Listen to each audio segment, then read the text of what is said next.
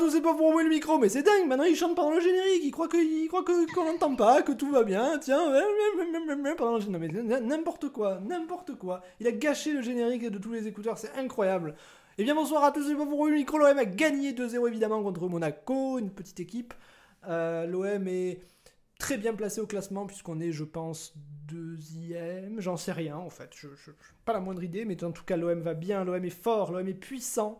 Troisième. Euh, troisième, mais avec un match en retard. Un match en retard. Et, et donc voilà, c'est cool. Nous allons en parler euh, avec moi ce soir. Pour ce faire, j'accueille celui qui chante pendant le générique. Bonsoir Nanar. Bonsoir, pof, bonsoir à tous. Excusez-moi, je suis emporté par mon enthousiasme débordant. Euh, J'ai découvert qu'il y avait des vidéos sur. euh, Je t'arrête deux quoi minutes. Il y en a un qui fait un petit bruit là. Je crois que c'est Nash. Quelqu'un, oui, Nash, tu fais des... tu fais des petits bruits. Maintenant, tu fais plus de ah, petits tu bruits. ne fais plus de petits bruits. Ok, vas-y Nanar, pardon. Et je disais euh, enthousiasme débordant. J'ai découvert qu'il y avait donc une, une caméra euh, pour euh, se montrer sur euh, Twitch. Mais non, mais c'est pas sur Twitch, c'est sur Discord. Discord. Qu'est-ce que tu racontes? Et, Après, je pardon, pourrais, Discord. je Alors pourrais, voilà, j'étais- je pourrais, enthousiaste je pourrais comme envoyer un- ta un caméra pour que les gens la voient, mais je vais leur épargner ça. Non, bien sûr. Non, non, bien sûr. Euh, et puis il y a déjà bien assez de filles sur, ce- sur cette émission, ça suffit. Oui. Euh, donc, bah, écoutez, euh, en tout cas, je suis ravi de vous retrouver, ravi de commenter encore une énième victoire de l'OM, euh, un vrai régal. Et, puis voilà, on va avoir des débats passionnés, on va se faire plein de bisous, et ça va être sympa. Parfait, avec moi ce soir également. Bonsoir Fatih. Bonsoir à tous, bonsoir. Je cherche ton avatar. Le voici. Euh, comment vas-tu? Écoutez, ça va pas trop, ça va pas trop mal, ça va pas trop mal. Après, j'ai dû regarder le match en replay le dimanche parce que le samedi j'étais occupé euh, au mariage d'un ami, mais du coup euh, c'était plutôt agréable de lire les messages pendant le match euh, quand même sur sur Twitter et de regarder ça le lendemain en étant d'une sérénité absolue. Ça change Ah, ça j'aime, ça j'aime bien. Ça j'aime bien. Les gens ils ne peuvent pas voir le match, mais ils savent qu'ils ont l'émission, donc ils regardent le match en replay. Alors bon, les, les mauvaises langues diront qu'il aurait regardé quoi qu'il arrive, mais c'est pas grave, c'est bien quand même. Je- Bravo Fatih, félicitations à toi. Eh, merci, merci chef. Euh, oui, donc ce soir j'ai dit sur le Discord, et puis bon, euh, c'était une erreur. En fait, on devait avoir VDN qui devait faire son grand retour ce soir, mais il a des petits problèmes de famille en ce moment, donc on lui fait un bisou, et il sera là probablement la semaine prochaine. Euh, mais heureusement, il y avait Na- En fait, c'est plutôt Fatih qui l'a remplacé, puisque Nash devait être là ce soir, mais euh, donc merci Fatih de remplacer VDN, et bonsoir Nash. Pas de souci. Bonsoir Pof, bonsoir à tous. Comment vas-tu à part les psh que tu ne fais plus? Ah, navré pour ça. Ben écoute, je vais très bien. hein. Je suis très heureux de démarrer une semaine comme ça avec un grand sourire après un match aussi abouti, après une victoire aussi sereine, après ne même pas avoir tremblé dans les arrêts de jeu. Non. Donc euh, très content. Parfait, euh, je vous donne immédiatement le programme. Le programme est ici. On va parler d'abord, bah, comme d'habitude, de OM Monaco, match qu'on a gagné avec une simplicité, avec une facilité, avec une aisance, match que je qualifierais de easy. Euh, on va en parler, on donnera l'étoile et la tête de mort du match comme d'habitude. La tête de mort, je suis pas sûr qu'il y en aura, mais s'il y en a une, on en donnera. Euh, et ensuite, on parlera de l'affaire des bouteilles d'eau. Et pour, ce- pour cela, j'ai ressorti le gif de bouteille d'eau qui passe euh, devant l'écran. Euh, je suis pas sûr que ça marche. Alors apparemment, ça marche pas. Si, ça marche, le voici. Donc voilà, on en parlera. En fait, on parlera de la décision qui a été prise par la Ligue. On se demandera si c'est juste ou si c'est pas juste et on se demandera ce que doit faire l'OM. Est-ce qu'on doit faire rappel? Est-ce qu'on doit accepter la décision? Est-ce que, que faire? Que doit-on faire? On en parlera. Euh, et donc, bah, allons-y, sans autre forme de procès. On va commencer par euh, Monaco OM. Je donne la feuille de match. Vous allez pouvoir. Oula, j'ai j'ai fait un bug. J'ai fait un bug. Vous allez pouvoir voir Harit, que vous n'avez jamais vu sur la feuille de match et que j'ai décidé en catastrophe aujourd'hui parce que j'avais oublié que, que je l'avais pas fait. Mais je l'ai fait. euh, parce que c'est aussi ça, on met le micro, le professionnalisme au service de l'humain. Et donc, débriefons donc ce match immédiatement et on va commencer par Nash. Vas-y. Bah, Merci Pof. Alors, euh, bon, un très, un très beau match. hein. On va être euh, certainement assez redondant. On va essayer de pas trop faire dans les superlatifs non plus, puisque bon, il faut pas s'enflammer. On aura juste le futur Ballon d'Or dans notre effectif. Oui. Mais bon, il faut quand même pas s'enflammer non plus. hein. Les est trois jeune, pre- il a Pour moi, que les trois 21 premiers. ans, Les trois premiers sont dans l'effectif. Trois premiers du Ballon d'Or. Absolument, absolument. Même le quatrième, il peut y être également. Nous, c'est- Ça doit être Bon, jouable. donc euh, un match, euh, un match très abouti, un match vraiment plaisant à voir. Très content parce que cette victoire pour moi est d'abord celle de Sampaoli, en fait. On a évidemment, euh, enfin j'ai personnellement en tout cas, et je pense que pas mal de monde était surpris par la, par la composition de départ, euh, agréablement surpris. Je pensais naïvement qu'on allait jouer avec Dieng en neuf. Euh, bon, finalement, c'était un petit peu plus subtil que ça, et Dieng était plutôt ailier gauche, même si par séquence on le retrouvait quand même dans l'axe. Ouais, quand tu vois la feuille On de match, tu te demandes si Harit va être à gauche et Under à droite ou. Eh ouais, tu vois, bon, tu te demandes si on va pas même en fait jouer dans un système un petit peu inédit. Tu, bon, tu, tu sais pas puis finalement, tu te rappelles under, tu- après tu te rappelles assez vite finalement, enfin moi en ce qui me concerne, qu'il n'y a, pas vraiment de système avec Sampaoli, que c'est l'animation qui prime et que du coup euh, poser les joueurs sur une feuille de match ça veut rien Ben, dire quoi. Bah, ou plutôt, ouais, ou plutôt, il y a des systèmes qui coexistent au sein d'un ma- au sein d'un d'un même match. Tout à fait. Il y a plusieurs, euh, plusieurs animations offensives et défensives qui se relaient tout au long de la- des 90 minutes et on cherche à mettre à mal l'adversaire. Et alors là, on a très très bien exploité les failles de Monaco et donc c'est aussi là où je voulais en venir. C'est la victoire de Sampaoli avant tout et celle de son staff parce qu'on a mais alors parfaitement géré cette équipe de Monaco en face. On a vraiment très bien exploité leurs faiblesses défensives dans la gestion de la profondeur et on a mais vraiment on leur a marché dessus dans les dans leur camp euh, dans la gestion de la largeur qu'ils n'ont jamais vraiment su euh, gérer. hein. Ils ont énormément de mal à contrôler Gendouzi, Irola, énormément de mal aussi à ne pas laisser nos, un boulevard à nos ailiers, parce que finalement on parle beaucoup de Dieng, mais Under a aussi très souvent eu du temps et, et de l'espace pour, euh, pour réorienter le jeu par la suite, pour Ouais. trouver Harit également. Donc euh, voilà, on a eu une équipe de Monaco qui n'a pas du tout su défendre sur nos cinq euh, attaquants en face offensive, alors que nous on a parfaitement su gérer les leurs, notamment grâce au placement de Camara, donc dont on pourra revenir quand on parlera plus, individuellement euh, de- des joueurs et on parlera en particulier un peu des défenseurs, mais pour la première fois, en fait, maintenant, ben, c'était tout simplement la première fois qu'on avait un vrai, un vrai arrière droit de métier sur le, sur le 11 type. Donc, bah, ça change beaucoup de choses. Euh, J'ai fait un post sur le forum hier à, ce sujet, mais à partir du moment où tu as Lirola qui peut défendre à droite en, phase défensive, bah, Luan Perez peut couli- coulisser à gauche. Et là, bon, ben, on se trouvait face à Monaco qui, un peu comme fait Sampaoli depuis le début de saison, attaque à 5 euh, en ayant le ballon. Et là, ben, c'est exactement comme nous on faisait jusqu'ici. Et donc, ben, Luan Perez qui peut coulisser à gauche, euh, Lirola qui, qui défend à droite, mais Camara qui descend en fait à la place de Balerdi, qui lui Ouais. remplace numériquement Luan Perez quoi, dans cette, dans cette défense-là. Et donc, euh, ben, nous, on a contrôlé la largeur que Monaco n'a pas su faire avec nous, laissant notamment des boulevards à Dieng, qui avait vraiment, mais qui a su vraiment. Oui, après les boulevards, se les boulevards il se, les, il se les est pas mal créés lui-même. hein, euh. Oui, parce que bon, on reviendra plus, plus en détail sur le match de Dieng par la suite, mais au-delà de, la finition qu'il a fini par trouver après avoir euh, joué de malchance, ses appels de balles sont tranchants, ses premières touches sont bonnes à chaque fois, donc c'est un, vrai très bon match euh, de neuf euh, abouti qu'il a fait. Mais voilà, j'ai vu une grande ad- adaptabilité dans, l'animation défensive qui m'a beaucoup plu. Depuis le début de saison, on dit toujours que cette défense à 3 nous plaît énormément et que c'est peut-être le socle solide sur lequel on, se base notre 11 de départ et bon, ça a, de nouveau été vrai. Juste une petite couille de Balerdi qui, dont les Monégasques ne profitent pas d'ailleurs de manière assez ahurissante. Mais autrement, c'est vraiment un match très solide des trois derrière de nouveau. Luan Perez vraiment Oui. impressionnant à nouveau. Et, hum, et voilà, bon, on a cherché à s'installer très, très souvent dans le camp adverse avec de, de longues possessions, mais en fait, bah, contrairement euh, aux années précédentes, on a la qualité technique pour le faire.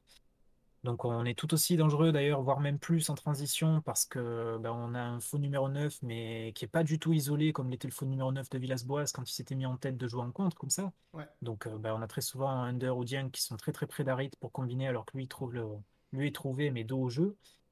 Donc, euh, donc voilà, même en, même en transition, on arrive à être, euh, à être très, à être très dangereux. Et puis en fait, ben voilà, on voit tout simplement dans l'animation offensive que les mouvements sont très travaillés, que les joueurs se déplacent et savent absolument quelle zone attaquer, à quel moment, se, rendent très interdépendants les uns des autres. Et, ça fonctionne. Et bon, ben, on est seulement deux mois et demi après la, reprise de l'entraînement et on voit qu'il y a déjà des automatismes, il y a déjà des nouveaux joueurs qui sont parfaitement intégrés à son 11 de départ. Donc euh, c'est très enthousiasmant parce qu'on a beaucoup d'incertitudes euh, au départ. Euh, il y a quelques mois de ça, on n'aurait jamais pu envisager de battre Monaco sans Milik et Payet. Plus modestement, en début de semaine dernière, on n'était quand même pas très serein, enfin plutôt à la fin de la Mais semaine. on se posait la question en Payet tout cas. était- On se posait la question. bah, quand Payet est annoncé, euh, est annoncé forfait, on s'est quand même tous un petit peu demandé comment on allait pouvoir jouer, est-ce qu'Harit allait pouvoir débuter ou pas, est-ce qu'il était Ouais. trop juste. Et, hum, et bon, surtout, on, on avait très peur de ce qu'on allait pouvoir, de ce qu'on allait donner sans Payet. On avait peur également qu'Under ne puisse pas démarrer ce match puisqu'il avait joué dans la semaine euh, Oui. avec la Turquie. Donc on, bon, on se disait que si Milik, Payet et Under n'étaient pas là, sur le papier, c'est nos trois principaux offensifs, ça pouvait être compliqué. Mais en fait, ben voilà, le, système prime. Et là, on voit que Sampaoli, c'est, j'en reviens, c'est vraiment une victoire de Sampaoli, j'en reviens là. Mais hum, tous les joueurs ont parfaitement adhéré à ces idées de jeu. Euh, on a complètement contrôlé Monaco et on les a rendus, mais on les a vraiment anesthésiés en fait. On les a rendus parfaitement inoffensifs, notamment parce qu'on a très bien su gérer leur, euh, leur largeur, leur hauteur de terrain et qu'on a su les priver de ballon quand il le fallait. Et, et voilà, tous les joueurs adhèrent parfaitement à ce qu'il leur est demandé. On arrive à trouver des situations très intéressantes assez fréquemment en exploitant les failles de l'adversaire. Donc euh, c'est vraiment très enthousiasmant. Moi j'ai vu une équipe qui m'a vraiment fait plaisir. J'ai vu une première mi-temps de très haut niveau. Donc euh, voilà, on reviendra individuellement sur les joueurs tour à tour, mais il y en a vraiment plusieurs qui sont sortis du lot, même si en fait aucun n'est mauvais samedi soir. Non, c'est bah, encore un match où on euh, va avoir du mal à donner mais- la tête de mort, mais Très, ouais, bah, pas se plaindre, hein. n'en donnera pas. hein. on va pas se On va plaindre. c'est sûr. Voilà, l'OM est un club comme ça qui, bon, on espère qu'il va nous faire mentir et rentrer dans une phase un petit peu euh, dans un cercle vertueux, mais généralement on est plutôt un club sur courant alternatif où on alterne entre une bonne saison et une cataclysmique. Là qu'on est dans une très bonne phase, voilà, j'ai envie de profiter de ça et je suis très content de ce que j'ai vu samedi et donc je suis, je suis très, très enthousiaste à l'idée de revoir l'équipe jouer en quelques jours. Très bien. Eh ben écoute, vas-y Fatih. Sauf si tu veux pas. Je veux dire, si tu veux pas. euh, Ce qui est toujours là, Fatih. Oh, c'est bon. Ah non, ça y est. Oui, je suis toujours. Ah, mais ouais, Je suis toujours. Ah, j'ai- fatigué. j'ai- Je croyais qu'il boudait. Ah, mais j'ai un. Ah, j'ai hier de- soir et du coup, euh, maintenant, il, il Eh, un peu, voilà, le, voilà, il s'endort un peu. le, le vieux tonton qui se réveille au bout de la table. Non, euh, non alors euh, moi, pour avoir vu ce match en connaissant déjà le résultat, alors c'est vrai que ça m'arrive pas souvent, du coup, c'était d'une sérénité et d'un calme absolu. Ouais. Euh, mais je rejoins aussi ce qu'a dit Nash en, en- à la fin de son intervention, c'est que on avait quand même quelques, enfin, quelques inquiétudes vu euh, la- que la FIFA avait eu la bonne idée de mettre des matchs le jeudi soir alors qu'il y avait une journée le samedi pour nos Sud-Américains, que tout d'un coup l'As des As se- s'était blessé était forfait pour, euh, pour le match. Donc du coup, euh, je me suis un peu demandé comment on allait pouvoir bricoler tout ça. Surtout, je l'avais évoqué lors des dernières émissions, j'avais très peur qu'on soit complètement paillé dépendant sur, euh, sur nos mouvements offensifs et que sans lui, ça allait être compliqué, ce qui avait été le cas euh, beaucoup de fois les autres saisons. Et puis, bah, en fait, pas du tout. La première mi-temps, je vais pas cacher, ça fait très longtemps que j'avais pas senti une maîtrise pareille euh, avec des joueurs qui. Enfin, faut quand même regarder le 11. Je crois qu'on a que deux joueurs qui, qui, quasiment deux ou trois qui sont là depuis le, qui sont là depuis plus d'un an, donc euh, à peu de choses près. Donc, euh, enfin, on, les a qui était là depuis 4 jours. Camara, Rongier, Camara, Rongier, Lirola, Balerdi qui étaient là la saison dernière et encore c'était quand Ouais, même voilà. pour Donc- Lirola et Balerdi c'était des nouveaux joueurs. C'est tout. Le, le Donc, plus âgé avait euh, 27 ans hein, samedi soir.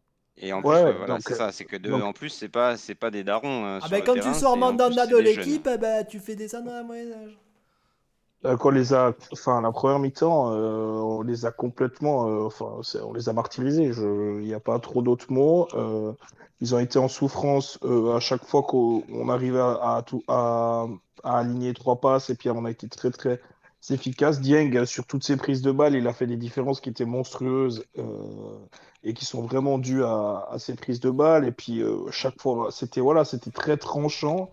Euh, et puis derrière, on, a toujours cette théorie du, déséquilibre permanent, mais en fait, c'est du déséquilibre de rien du tout. On va encore rajouter une couche à ce qu'on avait déjà dit la dernière fois, mais on concède quoi de nouveau samedi? Rien. Donc, euh, on arrive à être très, tranchant, très tranchant offensivement, et puis en plus, défensivement, on laisse euh, des miettes à une équipe comme Monaco.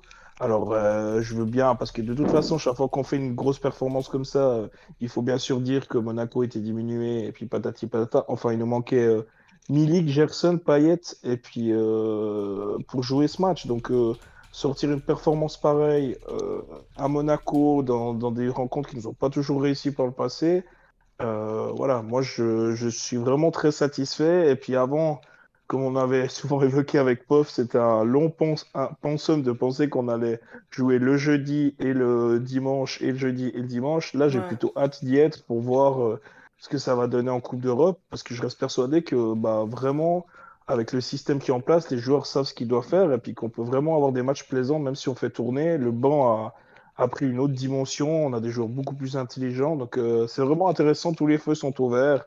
Donc euh, bon, il fallait bien créer une petite polémique de la part de l'équipe pour, euh, parce que sinon ça aurait été pas assez rigolo, mais c'est vraiment plaisant et puis je me réjouis d'être jeudi. Maintenant, je suis plutôt impatient du prochain match que avant ça devenait compliqué, mais là, voilà, c'est vraiment intéressant.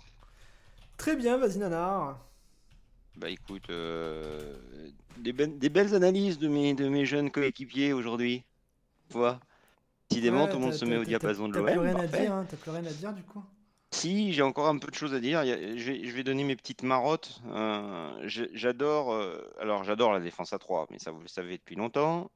Il y a autre chose que j'adore, c'est effectivement qu'on utilise Camara comme j'ai toujours voulu qu'on l'utilise, c'est-à-dire en 6 qui peut revenir dans la défense pour permettre aux, aux- aux défenseurs de monter le ballon quand, quand il y a de l'espace devant. Ce qui évite cet effet euh, handball qu'on a trop souvent subi à l'OM, euh, de, de jeu, même quand on voulait jouer la possession, donc euh, qui consistait en fait à se passer la balle sans jamais créer de décalage. Le fameux Et donc, U, quoi. Hmm Le fameux U, ouais, ouais. Le, ouais, c'est ça. Le, le- ou le vol, le, le vol d'oie aussi, sauvage. Euh, donc, euh, Oui. bon, le, machin où tu arrives sur un côté où tout le monde t'a vu venir puisque ça fait 7 passes, t'as mis 7 passes à y aller. Le donc sapin de Noël, mais que euh, t'aurais mis la à défense s'est l'envers. décalée, donc tu reviens au centre pour essayer de retourner de l'autre côté, mais comme tu vas à deux à l'heure, bon. Donc voilà. Et donc tout ça, c'est c'est très intéressant. Euh, donc c'est permis par ce, ce mouvement de Camara effectivement et ce 6 qui, euh, qui, est, euh, qui, qui peut revenir en défense centrale pallier une, une montée d'un défenseur. Euh, et aussi par ce qu'on appelle les fameux half space, c'est-à-dire euh, ces joueurs qui sont euh, entre deux lignes et Gendouzi, Lirola ont excellé à ce petit jeu-là. Ouais. Donc du coup, on, on pu attirer un petit peu la défense. Il y, y a deux choses qui ont permis le but de Dieng, mais peut-être aussi d'autres occasions. Mais bon, son but, c'est vraiment, c'est vraiment symptomatique de ça. C'est-à-dire que on nous attend tellement à la relance courte, puisqu'on se refuse euh, systématiquement à dégager, ce que je, sur lequel je suis, chose sur lequel je suis pas tout le temps d'accord. Mais si ça permet de faire ça, je suis d'accord. C'est-à-dire qu'on on, a pu euh, voir que le Luan Pérez, en fait, a très rapidement, en une passe, pu trouver Dieng dans la profondeur, parce qu'on a tellement donné l'habitude aux, adversaires de repartir de, de- de bas et finalement de progresser par petites touches, que là, hop, en un coup, on, diversifie le jeu, on surprend l'adversaire et, euh, et Dieng part. Et donc, donc, outre ça, les fameux half space là, de Gendouzi et Lirola qui effectivement systématiquement permettent de trouver un appui et de progresser dans, le, dans la surface adverse en verticalité et non pas en contournement.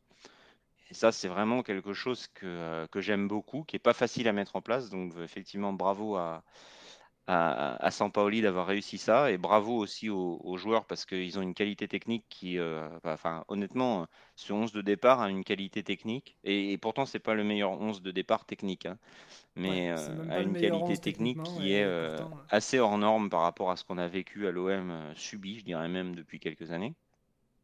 Enfin, la petite mention, ma petite mention spéciale, c'est Harit parce que il, il- il m'a un peu agacé euh, en direct. Et puis au final, quand j'ai revu les actions qui m'avaient m'avaient agacé en direct, je me suis aperçu que euh, j'avais j'avais été trop dur avec lui. Donc euh, s'il m'a si, s'il a s'il a par hasard euh, lu un de mes messages euh, sur Twitter, euh, Oui, bien qu'il sache qu'il est, il est tout pardonné. En fait, je crois qu'il a que toi comme que, abonnement. euh, Il est abonné que à toi. Il te suit. euh, il- Eh, ce serait intelligent de sa part, comme ça il aurait quand même le, le gratin tout de suite. Il doit pas avoir que ça à foutre non plus, donc euh, autant qu'il aille tout de suite à l'essentiel. Euh, mais donc, euh, ouais, gros gros match d'Arid pour surtout pour quelqu'un qui est arrivé depuis depuis 4 jours, c'est assez impressionnant. Très bien. Eh ben, écoutez, moi pareil. Ouais, en fait, le- le- le- la, la clé du truc, c'est qu'on se demandait. Enfin, en fait, je veux pas, je veux pas tomber dans, toujours l'histoire des vrais tests, tu sais, comme, euh, comme les années précédentes. À chaque fois qu'on gagnait deux matchs d'affilée, trois matchs d'affilée, quatre matchs d'affilée, et les, journalistes et compagnie disaient toujours Attends, le- euh, pour l'instant c'est pas mal, mais euh, le prochain match c'est le vrai test. Et on dit ça jusqu'à ce qu'on perde. Et quand on perd, ah voilà, le vrai test n'a pas été passé après 10 matchs gagnés d'affilée. Bon. Euh, donc je ne veux pas tomber là-dedans, mais voilà, euh, on, est très bon depuis le début de la saison, euh, mais à chaque match, il y avait un truc où on pouvait se demander, quand, on, quand, on, enfin, voilà, quand on commence à affronter une équipe un peu meilleure, comme Nice, bon, même si Nice c'était très, particulier, mais on se pose des questions.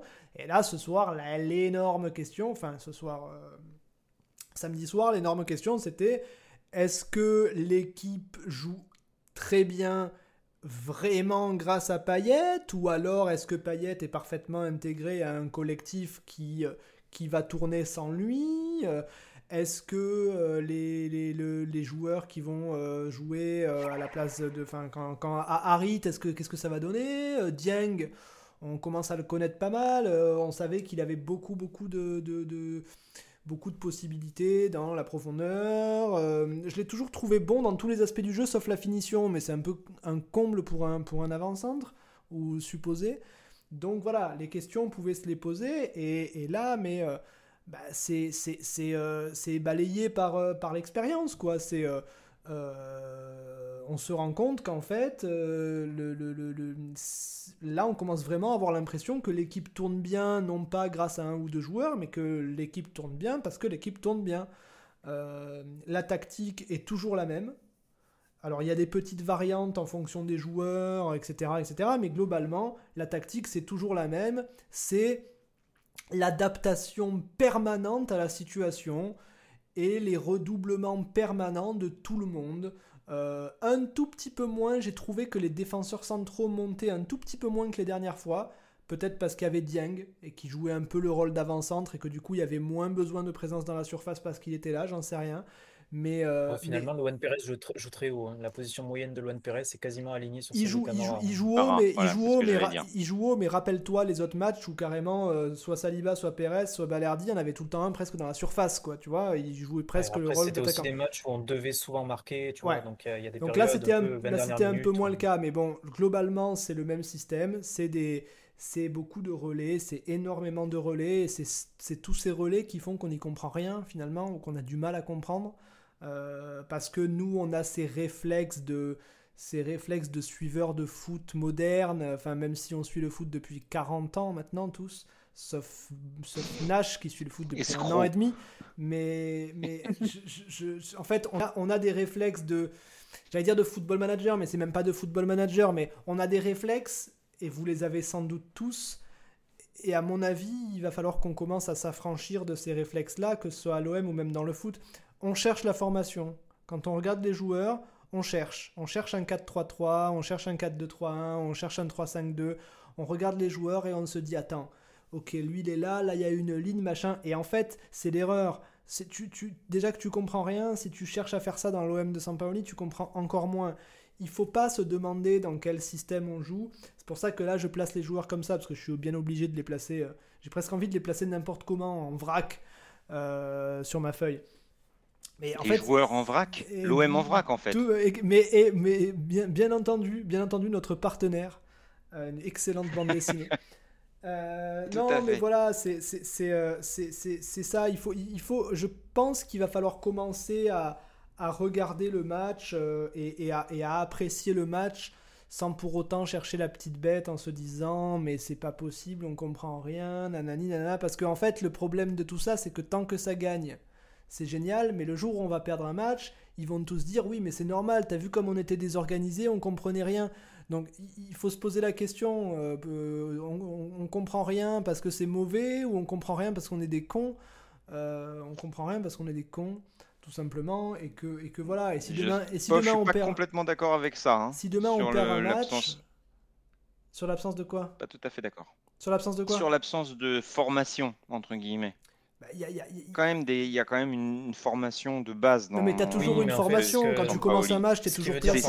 Mais... Il, y a, il, y a une ou deux, il y a une ou deux formations qui se, qui se succèdent au cours du match. Il y en a plus que ça. Mais on a quand même une formation de base avec des dépassements de fonction euh, qui, sont, euh, qui sont faits de manière euh, enfin, aléatoire, non, je pense pas, réfléchie.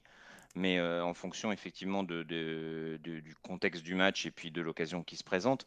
Mais il y a quand même, il y a, il y a quand même des grandes, des, des grandes euh, familles. Il y a le, Non mais il y a des familles, mais ce que on je veux dire, c'est qu'à l'instant T, regarde les joueurs sur le terrain et ils sont Si jamais positionnés exactement donné pareil. Comme tous les co- comme comme tout- tous les clubs de Ligue 1 qui sont toujours entre guillemets bien en place. Tu peux prendre une, tu peux prendre un screenshot de, de ta télé.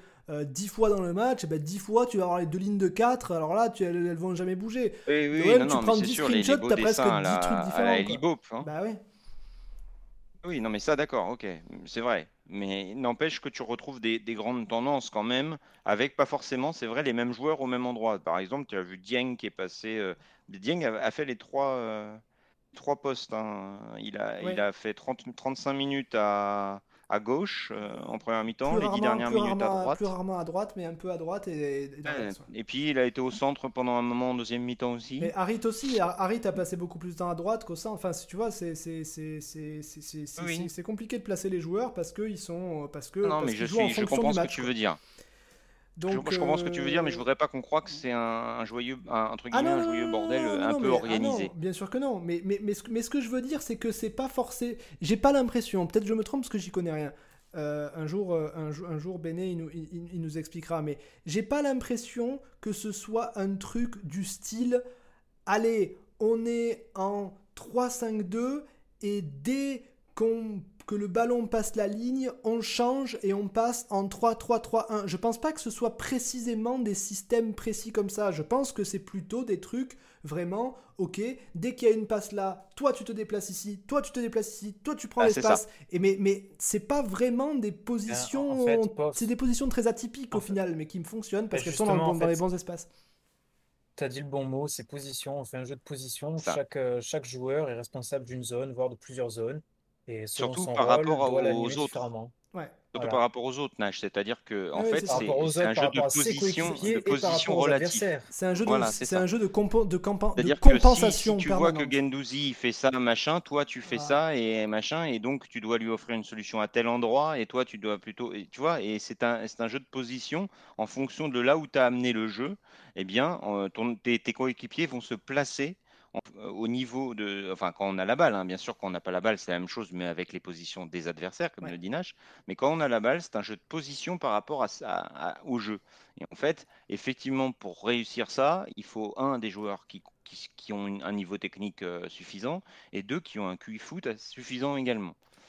Oui, voilà, non, oui, voilà, parce que et le recrutement a visiblement été fait pour, pour ça. D'ailleurs, à ce propos, euh, moi qui souffrais euh, terriblement quand on essayait de ressortir proprement le ballon de derrière euh, les autres années, parce qu'on essayait quelque chose Qu'on pas n'était pas capable de faire, euh, là, je suis d'une sérénité affolante, alors que plusieurs fois, euh, c'était euh, si, si- si tu mets, si tu poses ton cerveau deux minutes et que tu regardes juste Ah oui. en disant euh, est-ce que c'est normal de faire des trucs aussi risqués, tu, tu- tu- tu fais un litre d'huile. hein. Mais c'est le genre, mais c'est le genre, le- situation où tu prends une image du- arrêtée. euh, Du, du, du coup, tu, tu vas, tu vas l'accepter si une fois pendant la saison on prend un goal comme ça? Oui, oui. Eh oui, mais Oui. c'est mais Oui, c'est oui, parce, oui, parce parce que, parce le genre de système. aura, parce hein, que- parce qu'en euh. pourcentage, en pourcentage, la prise. Et puis surtout, c'est des, c'est, c'est des sorties de balles qui servent à quelque chose. C'est pas juste pour se faire plaisir ou se donner un style. En fait, c'est, des non, bien sûr, non, qui non. servent à quelque chose. c'est C'est-à-dire qu'on a eu des occasions en sortant la balle. Ce que je reprochais Ah, à l'OM qui essayait de faire ça avant, c'est que tu sortais le ballon de manière dangereuse pour absolument créer aucun décalage. Ce qui ne sert strictement à rien à part te foutre dans la merde. Non, non, euh, ça je suis d'accord. Pour revenir à Mandanda qui pétait un long ballon, ça je suis, Oui. je suis amplement d'accord. Non mais après, après, c'est l'histoire de, c'est l'histoire de, de, de, de, de- de- enfin, tu disais si on prend un but euh, à cause de ça, mais enfin, ce, ce genre de système, il est, il est, il est vraiment, euh, t'as l'impression qu'on est toujours sur le fil, tu vois, Euh, et c'est ça qu'on fait bien, c'est que quand, quand tous les journalistes, tous tous les mauvais journalistes, les, je, j'aurais pu dire les journalistes, euh, parlent de déséquilibre.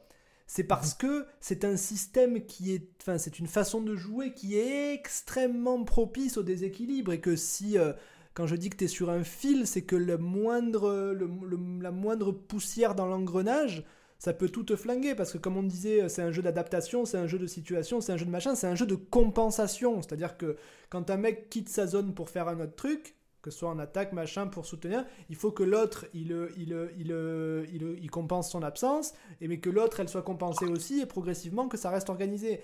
Et ça, euh, ça, il suffit qu'il y ait une, une merde dans le rouage et il y a tout qui s'écroule. Et c'est pour ça qu'on a, on a Ça, on l'a vu à de- Nice. À a Nice, un euh, une peu- perte de balle euh, qui peu. était absolument pas, euh, Ah oui, oui, oui, entre guillemets anticipée. Ouais. Euh, avec tous les joueurs qui ont commencé à, c'est ce que j'avais expliqué au Encore match de une fois, on peut se poser la joueurs qui avaient question commencé à se positionner par rapport à Luis Enrique, qui avait aucune raison de perdre la balle à cet endroit-là parce qu'il n'y avait pas spécialement de danger, etc. On s'est retrouvé tout de suite en décalage. Après, il y a eu euh, Gay qui, qui couvre pas, oui, mais voilà. Si Gay couvre bon, comme il faut, pas pareil. Mais, mais, l'équipe était déséquilibrée à ce moment-là déjà. C'est pour ça qu'on était en retard sur le marquage, etc. Ouais. Donc c'est vrai, c'est, il faudra, c'est, comme tu le dis, Fatih, il faudra être indulgent parce que ça va arriver.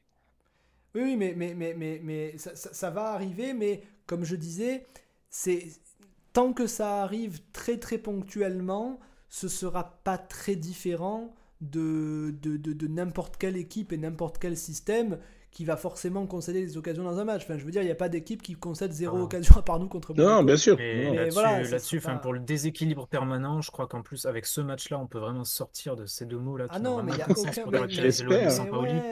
Et je veux dire, on sort d'un match où t'as, t'as Mona- c'est Monaco en face. Alors je veux bien que euh, un tel Ouais, était, euh, pas à Monaco, il y a 100%, que Non, mais Il y a Chouameni, Fofana au milieu.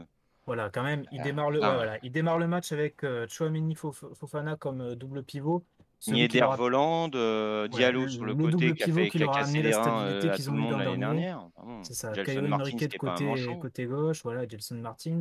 Volant Ben Yedder, hein, je crois que bon, c'est- quand même assez costaud. Ça va. Oui, ça après, va. Bon. ils sont, après, ils sont pas au mieux en ce Ils ont moment. pas un sait, tir cadré. mais Ils sont, ils sont Voilà, pas au mieux en ça. ce moment, mais après, c'est toujours pareil. T'as les, t'as les Oui. verts à moitié vides Mais qui vont te dire en ce moment ils dans sont nuls, c'était trop facile. Et t'as ceux qui vont te dire, Non, ouais, mais quand même, c'est quand même. Monaco. Non, il faut quand même les battre, quoi. Ouais.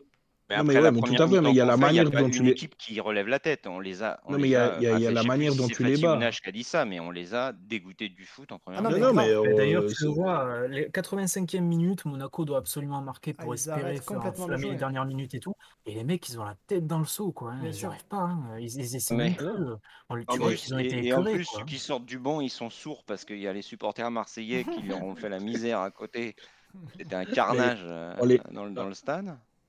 Le, le, ce, que, ce que je dis, c'est que euh, il y a la manière de les battre. euh, je veux dire, euh, oui, ils sont peut-être pas au mieux, mais on les a pas battus euh, chichement sur un coup de pied arrêté. Ah non, on pas, on les a mar-. C'est ce que j'ai dit avant, on les, on les a martyrisés. La première mi- mi-temps, c'est vraiment un martyr. Et, et je pense vraiment que quand tu rentres au vestiaire, 3-0, 4-0 que du 2-1, quoi. oui, Ah oui. tu rentres au vestiaire, hein. Monaco après une, après une mi-temps comme ça, c'est très très compliqué. Tu peux faire les ajustements que tu veux, mais c'est très très compliqué. L'autre équipe, elle a l'air tellement en, maîtrise. En plus, on va pas se cacher. Je suis le, quand tu as la tête dans le seau comme ça, même si on rit toujours, ils jouent devant personne, mais là, tu joues pas devant personne. Tu as, tout le stade qui est contre toi, etc. Euh, il y a, enfin, tous les éléments, on a vraiment fait la rencontre. Et comme je dis, c'est vraiment une des. Puis tu l'as aussi dit, enfin, un peu tout le monde l'a dit, c'était une des plus abouties depuis bien longtemps. Euh, parce que vraiment, tu C'est le match référence du début de saison. Ouais, puis t'es, sûr. puis t'es hyper, puis t'es hyper- ouais, puis pour une fois, comme tu l'as dit, t'es hyper serein, quoi. À la 85e, t'es pas là. Tu, Ah, T'as jamais, t'as jamais l'impression qu'ils peuvent marquer, quoi. Ouais, et, et voilà. Et c'est quand même face à une des, des 3-4 euh, plus grosses forces offensives du championnat, que tu veux même diminuer ou pas. Donc, Non, mais fait. le match avec volant des beignets d'air, ils cadrent pas un tir du match et ils sont dangereux sur ça. des centres ou des coups de pied arrêtés, quoi. Ouais, non, non, mais Ils sont bien. dangereux euh, sur les, les, les, les, les couillades de Manardi. mais ouais. Non, non, mais moi, je, moi, moi, moi, je, je- enfin, je- je- j'ad- j'admets que Monaco va pas bien en ce moment et que ça, ça date pas d'hier. Euh, mais quand même, je veux dire, euh, mais quand même, les, les, D'ailleurs, les- si, les pour le coup, écraser si, à Pov, je suis désolé, ça date d'hier pour le coup, parce que franchement, le match qu'ils font à l'extérieur au Shakhtar là pour euh, clair. quand, ils, quand ils perdent le, ils perdent cette rencontre. Putain, j'ai regardé le match en intégralité. Bon, alors ils perdent un petit peu, ils se font disqualifier. Bon, c'est pas un coup Ouais, mais justement, après mais le, après le Shakhtar après le, Shakhtar- après le Shakhtar, ils sont pas bons. Enfin, Shakhtar, ils ont la tête dans le cul. Voilà, tu peux comprendre que les mecs sont quand même dégoûtés parce c'est pour ça que je te dis, quand quand quand je te dis, ça date pas d'hier, je te dis pas ça date de 6 mois. Ça date de, enfin, le Shakhtar, c'est, ça les, ça les tue et après, les, après ça, ils sont pas bons et, et on peut comprendre que Oui, mais bah, bon, hier, voilà, ils sont après dans la ça, lignée de après ça. ça, mais ils ont joué quoi?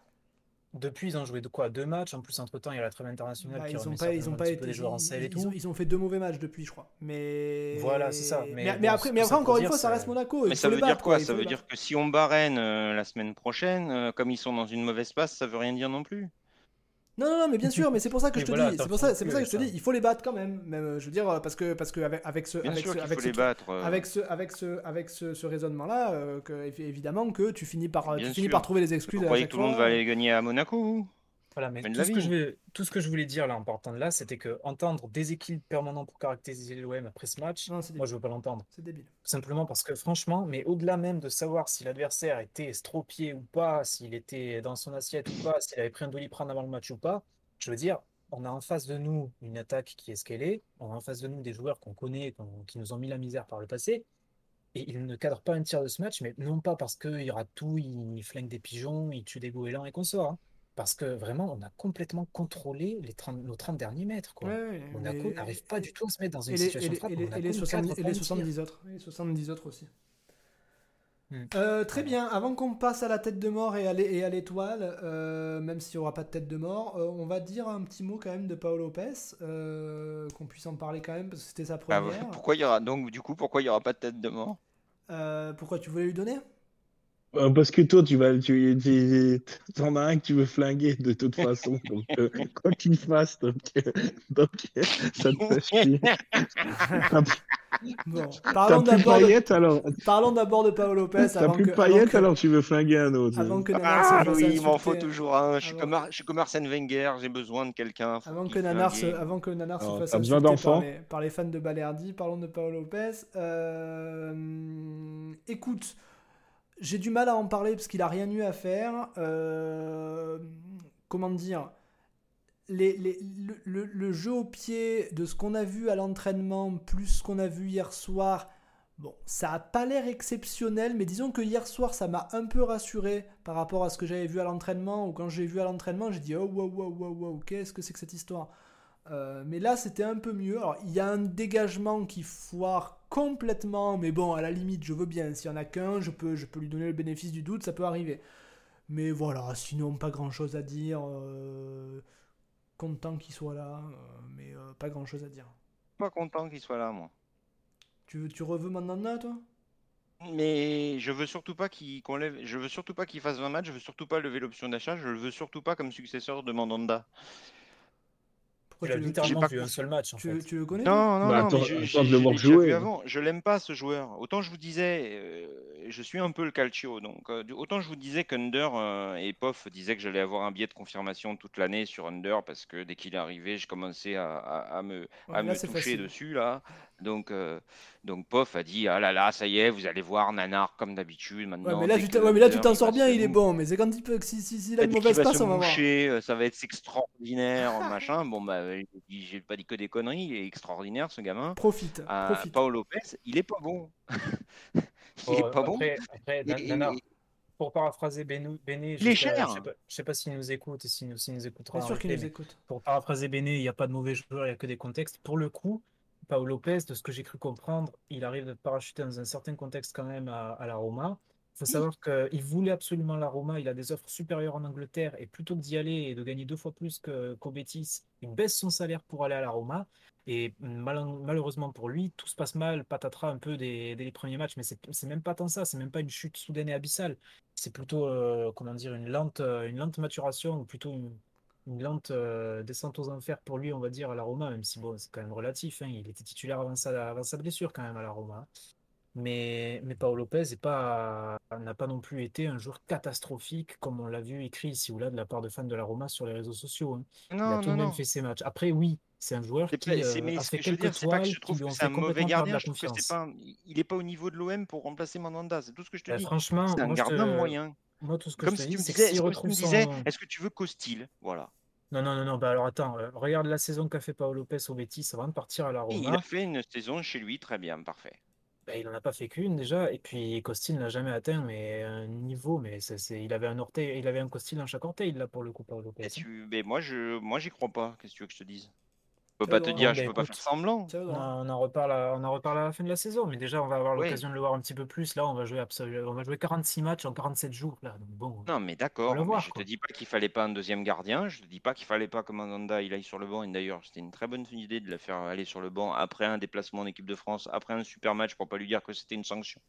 Et dans une semaine euh, où il y a trois matchs, Euh, c'est très bien que qu'ils choisissent ce moment-là, euh, Sampaoli, Ouais, parce que vrai. ça peut pas être pris, ça peut pas être mal pris, sauf si c'est un gros con euh, par Mandanda. Bah, pour le Euh, coup, n'est ça aurait toujours plu parce que ce match-là, il y a des gens en tribune, tu vois. Et surtout, moi, je pensais que Lopez jouerait l'Europa jeudi, par exemple, tu vois. Non mais que justement, Mandanda justement, Mandanda, il, peut, il pourrait se dire euh, Putain, mais le match que j'ai fait la dernière fois, il me met sur le banc, cet enculé Oui, Ouais, mais bah non, bon, mais là, euh, il le remet, attends, mais euh, vas voir, mais si, si passe, si, si le Mandanda il joue la Coupe d'Europe, fois, euh, ça veut dire, bah, bah écoute, je vais jouer des championnats, je vais jouer de la Coupe d'Europe, c'est pas un gardien d'un côté, un gardien Non, de l'autre. Enfin, bon, c'est un faux débat. Enfin, le 4 Deschamps en tribune, il est numéro 3 en équipe de France bientôt. Donc, euh, bon. Non, pas Oui. bientôt, pas bientôt, il l'est, pas. il l'est, il l'a dit Deschamps. Enfin, il Oui, est il est numéro déjà- 3. ouais, il est déjà déjà- numéro 3. Ouais.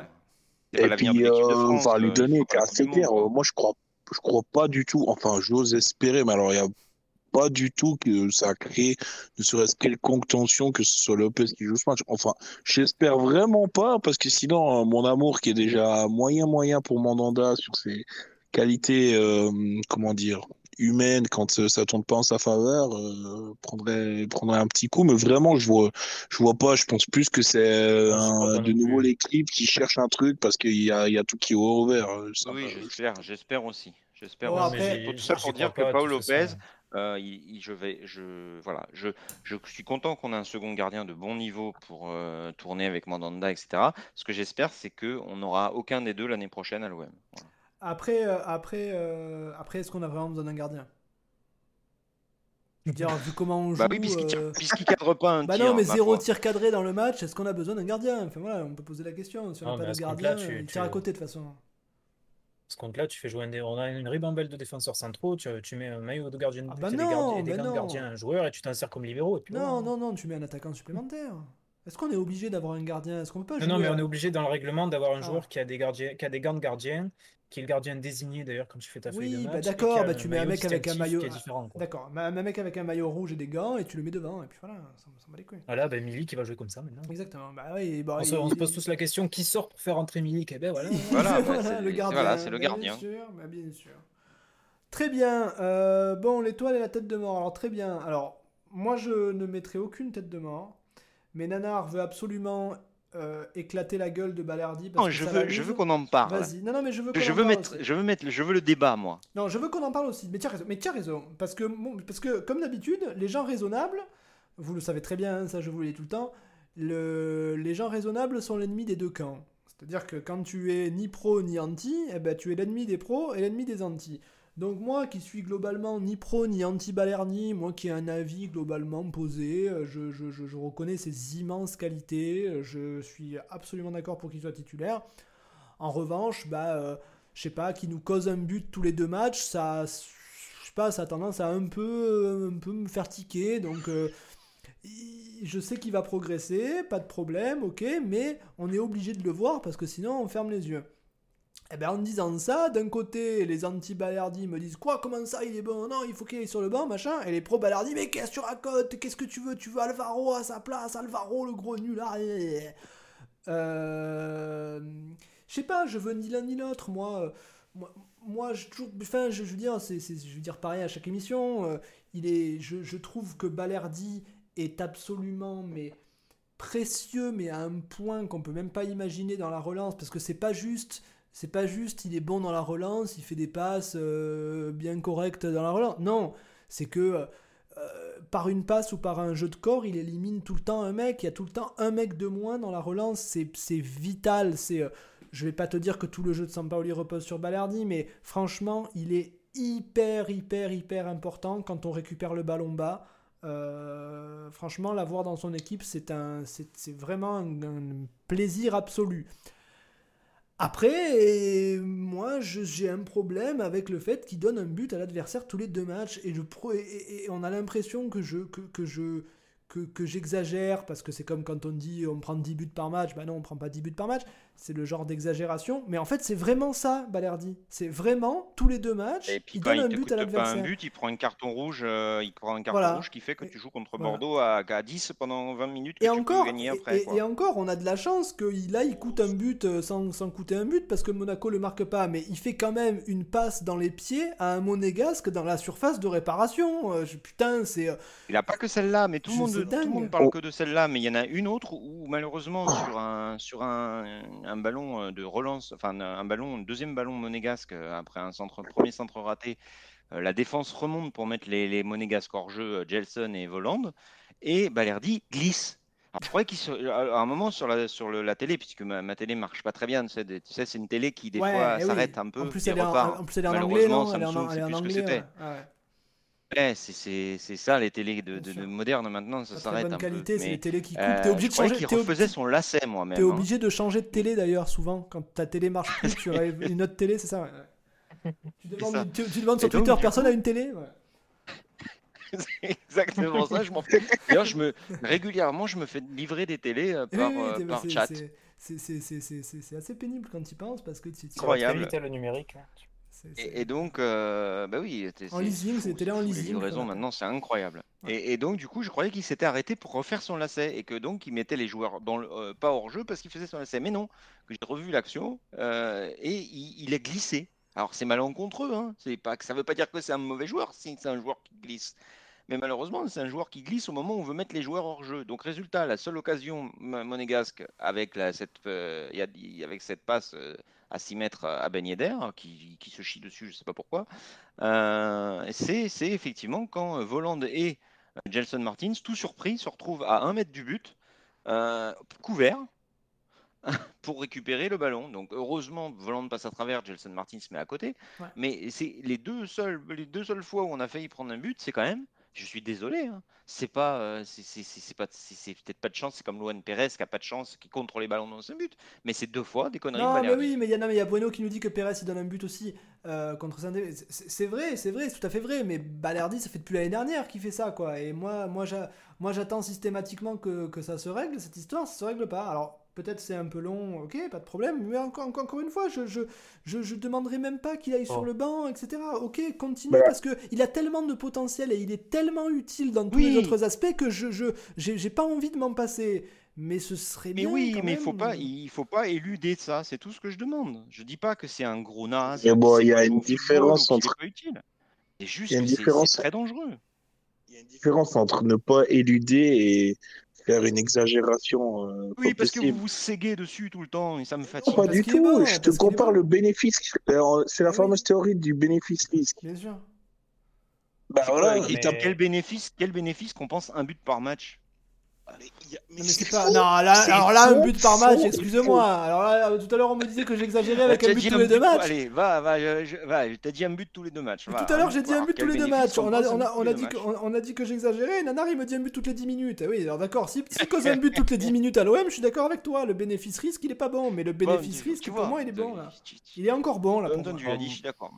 Moi, je vais redire ce que j'ai Eh, déjà C'est dit le troisième match qu'il joue de la saison, si jamais, parce qu'il s'est fait expulser contre Bordeaux. Et puis contre Oui, Bordeaux, bah oui. Il se fait expulser et c'est pas de sa faute. Enfin, le tacle, il a pas à le faire, mais il rattrape une merde qui est faite à sa gauche, si jamais. Ouais, Sur une perte de balle. C'est pas lui ouais, qui perd le ballon. Je, je- oui, non, mais d'accord, c'est pas lui qui, fait, qui perd le ballon, mais il est pas de et, et- et donc, et, et son placement sur les coups de pied arrêtés défensifs, par exemple, c'est normal. Le fait que Non, là, tu peux systématiquement. pas, tu euh, peux bah, pas blâmer un joueur. On a vraiment un problème. Non, non, on est, on est nul. Non, mais alors, franchement, s'il y a bien un truc sur lequel on n'a pas travaillé visiblement depuis le début de saison, c'est Ouais, les ça, coups de pied arrêtés.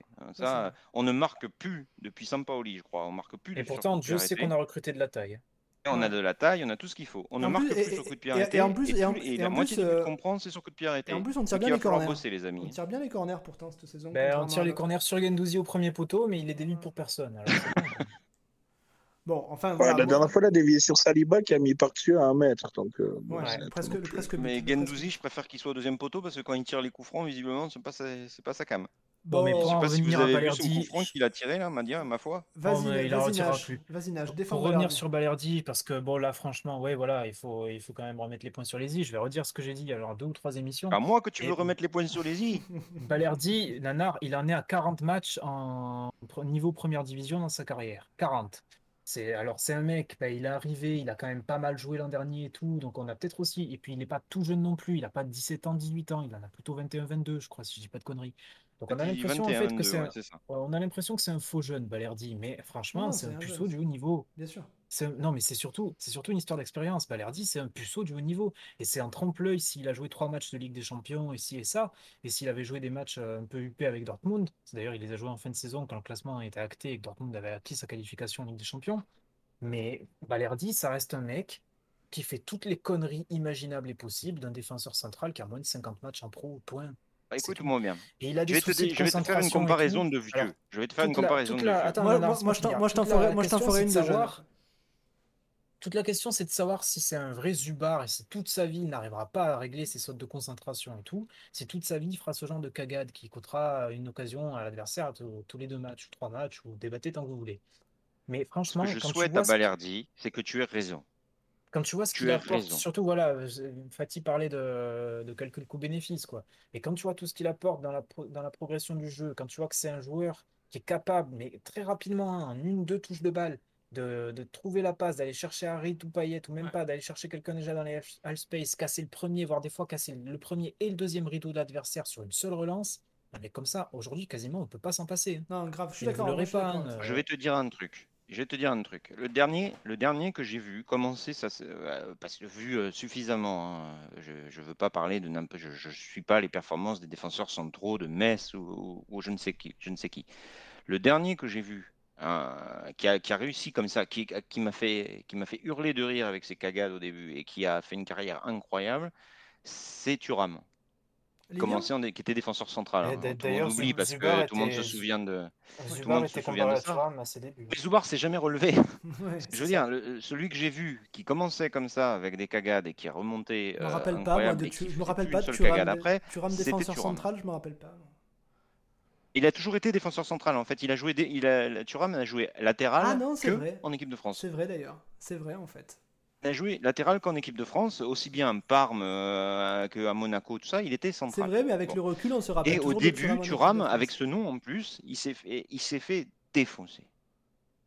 Et c'était une catastrophe, et il était pâteau, et il passait à travers la balle, il faisait des passes directement aux adversaires, c'était immonde. Et en fait, il a- vraiment cassé ça dans son jeu. Donc, je souhaite à Balerdi de faire la même chose. Si Balerdi, mais il divise par deux, ne serait-ce que deux, nombre de ses conneries, je ne dirai plus jamais de mal de lui. C'est vrai, il y a Bud Déjà, qui nous parle, il y a- Bud qui nous parle de Galas. Il y a Bud qui nous parle de Galas. Galas- Galas, par contre, je me souviens clairement qu'on l'insultait. Galas un peu aussi. Mais Galas, ça n'a jamais été très bon balle au pied de toute façon après non plus. Certes.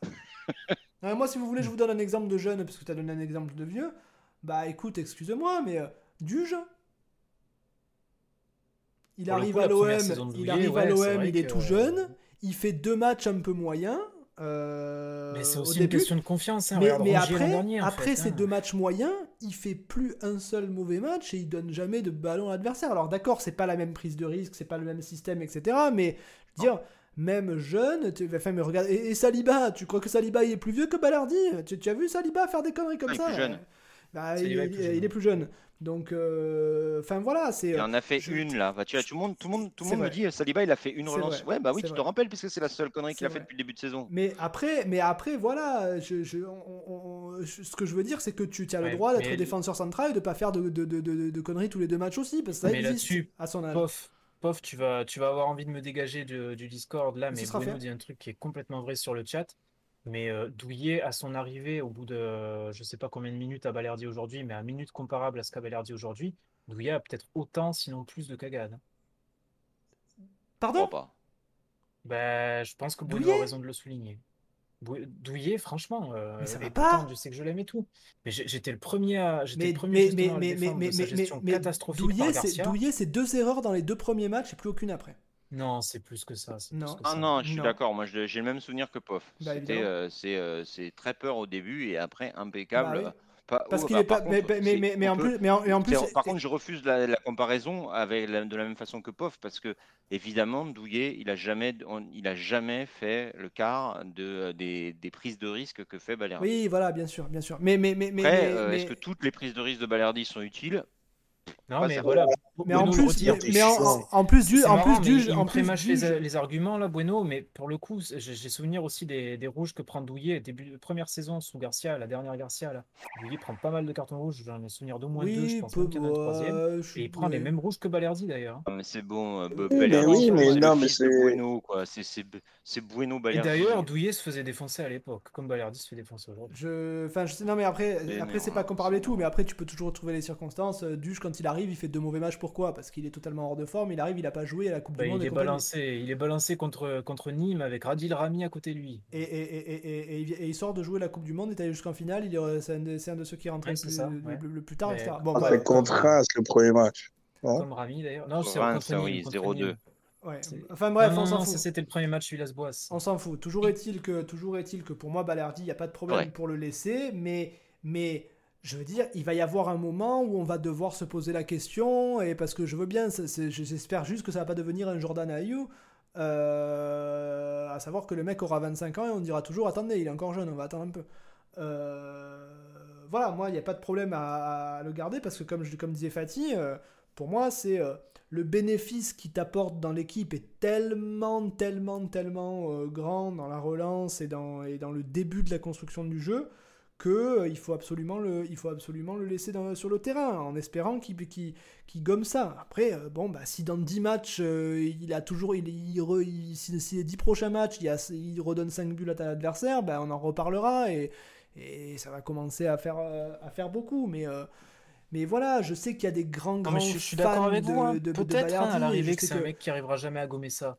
Peut-être que c'est Ouais. un Zubar. La concentration, c'est un, c'est la concentration, ça se travaille, mais il y en a, ils y arriveront jamais. hein. Ouais, voilà, peut-être, mais aujourd'hui, il a, il a une balance bénéfice-risque qui justifie qu'il soit maintenu dans l'équipe aujourd'hui, dans, dans une équipe qui va jouer le podium en Ligue Ouais. 1.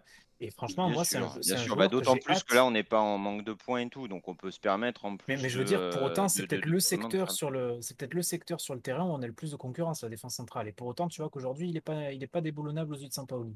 Et ce que je veux dire par là, c'est que peut-être hein, que ça va devenir un Zubar, que bah écoute, Je vais te on- donner on un a de autre gros exemple. espoirs pour lui aujourd'hui. Attends, laisse-moi juste finir. Mais franchement, moi, Balerdi, pour le coup, j'ai vraiment hâte de le voir dans un an, dans un an et demi. Moi Parce que s'il arrive à diviser par 2, 3, puis 4, 5 le nombre de bourdes qu'il fait, ce sera vraiment un Bah, top et bah, joueur. Et là, on a- pour le coup, on a, pour le coup, on aura du- Oui, bien sûr.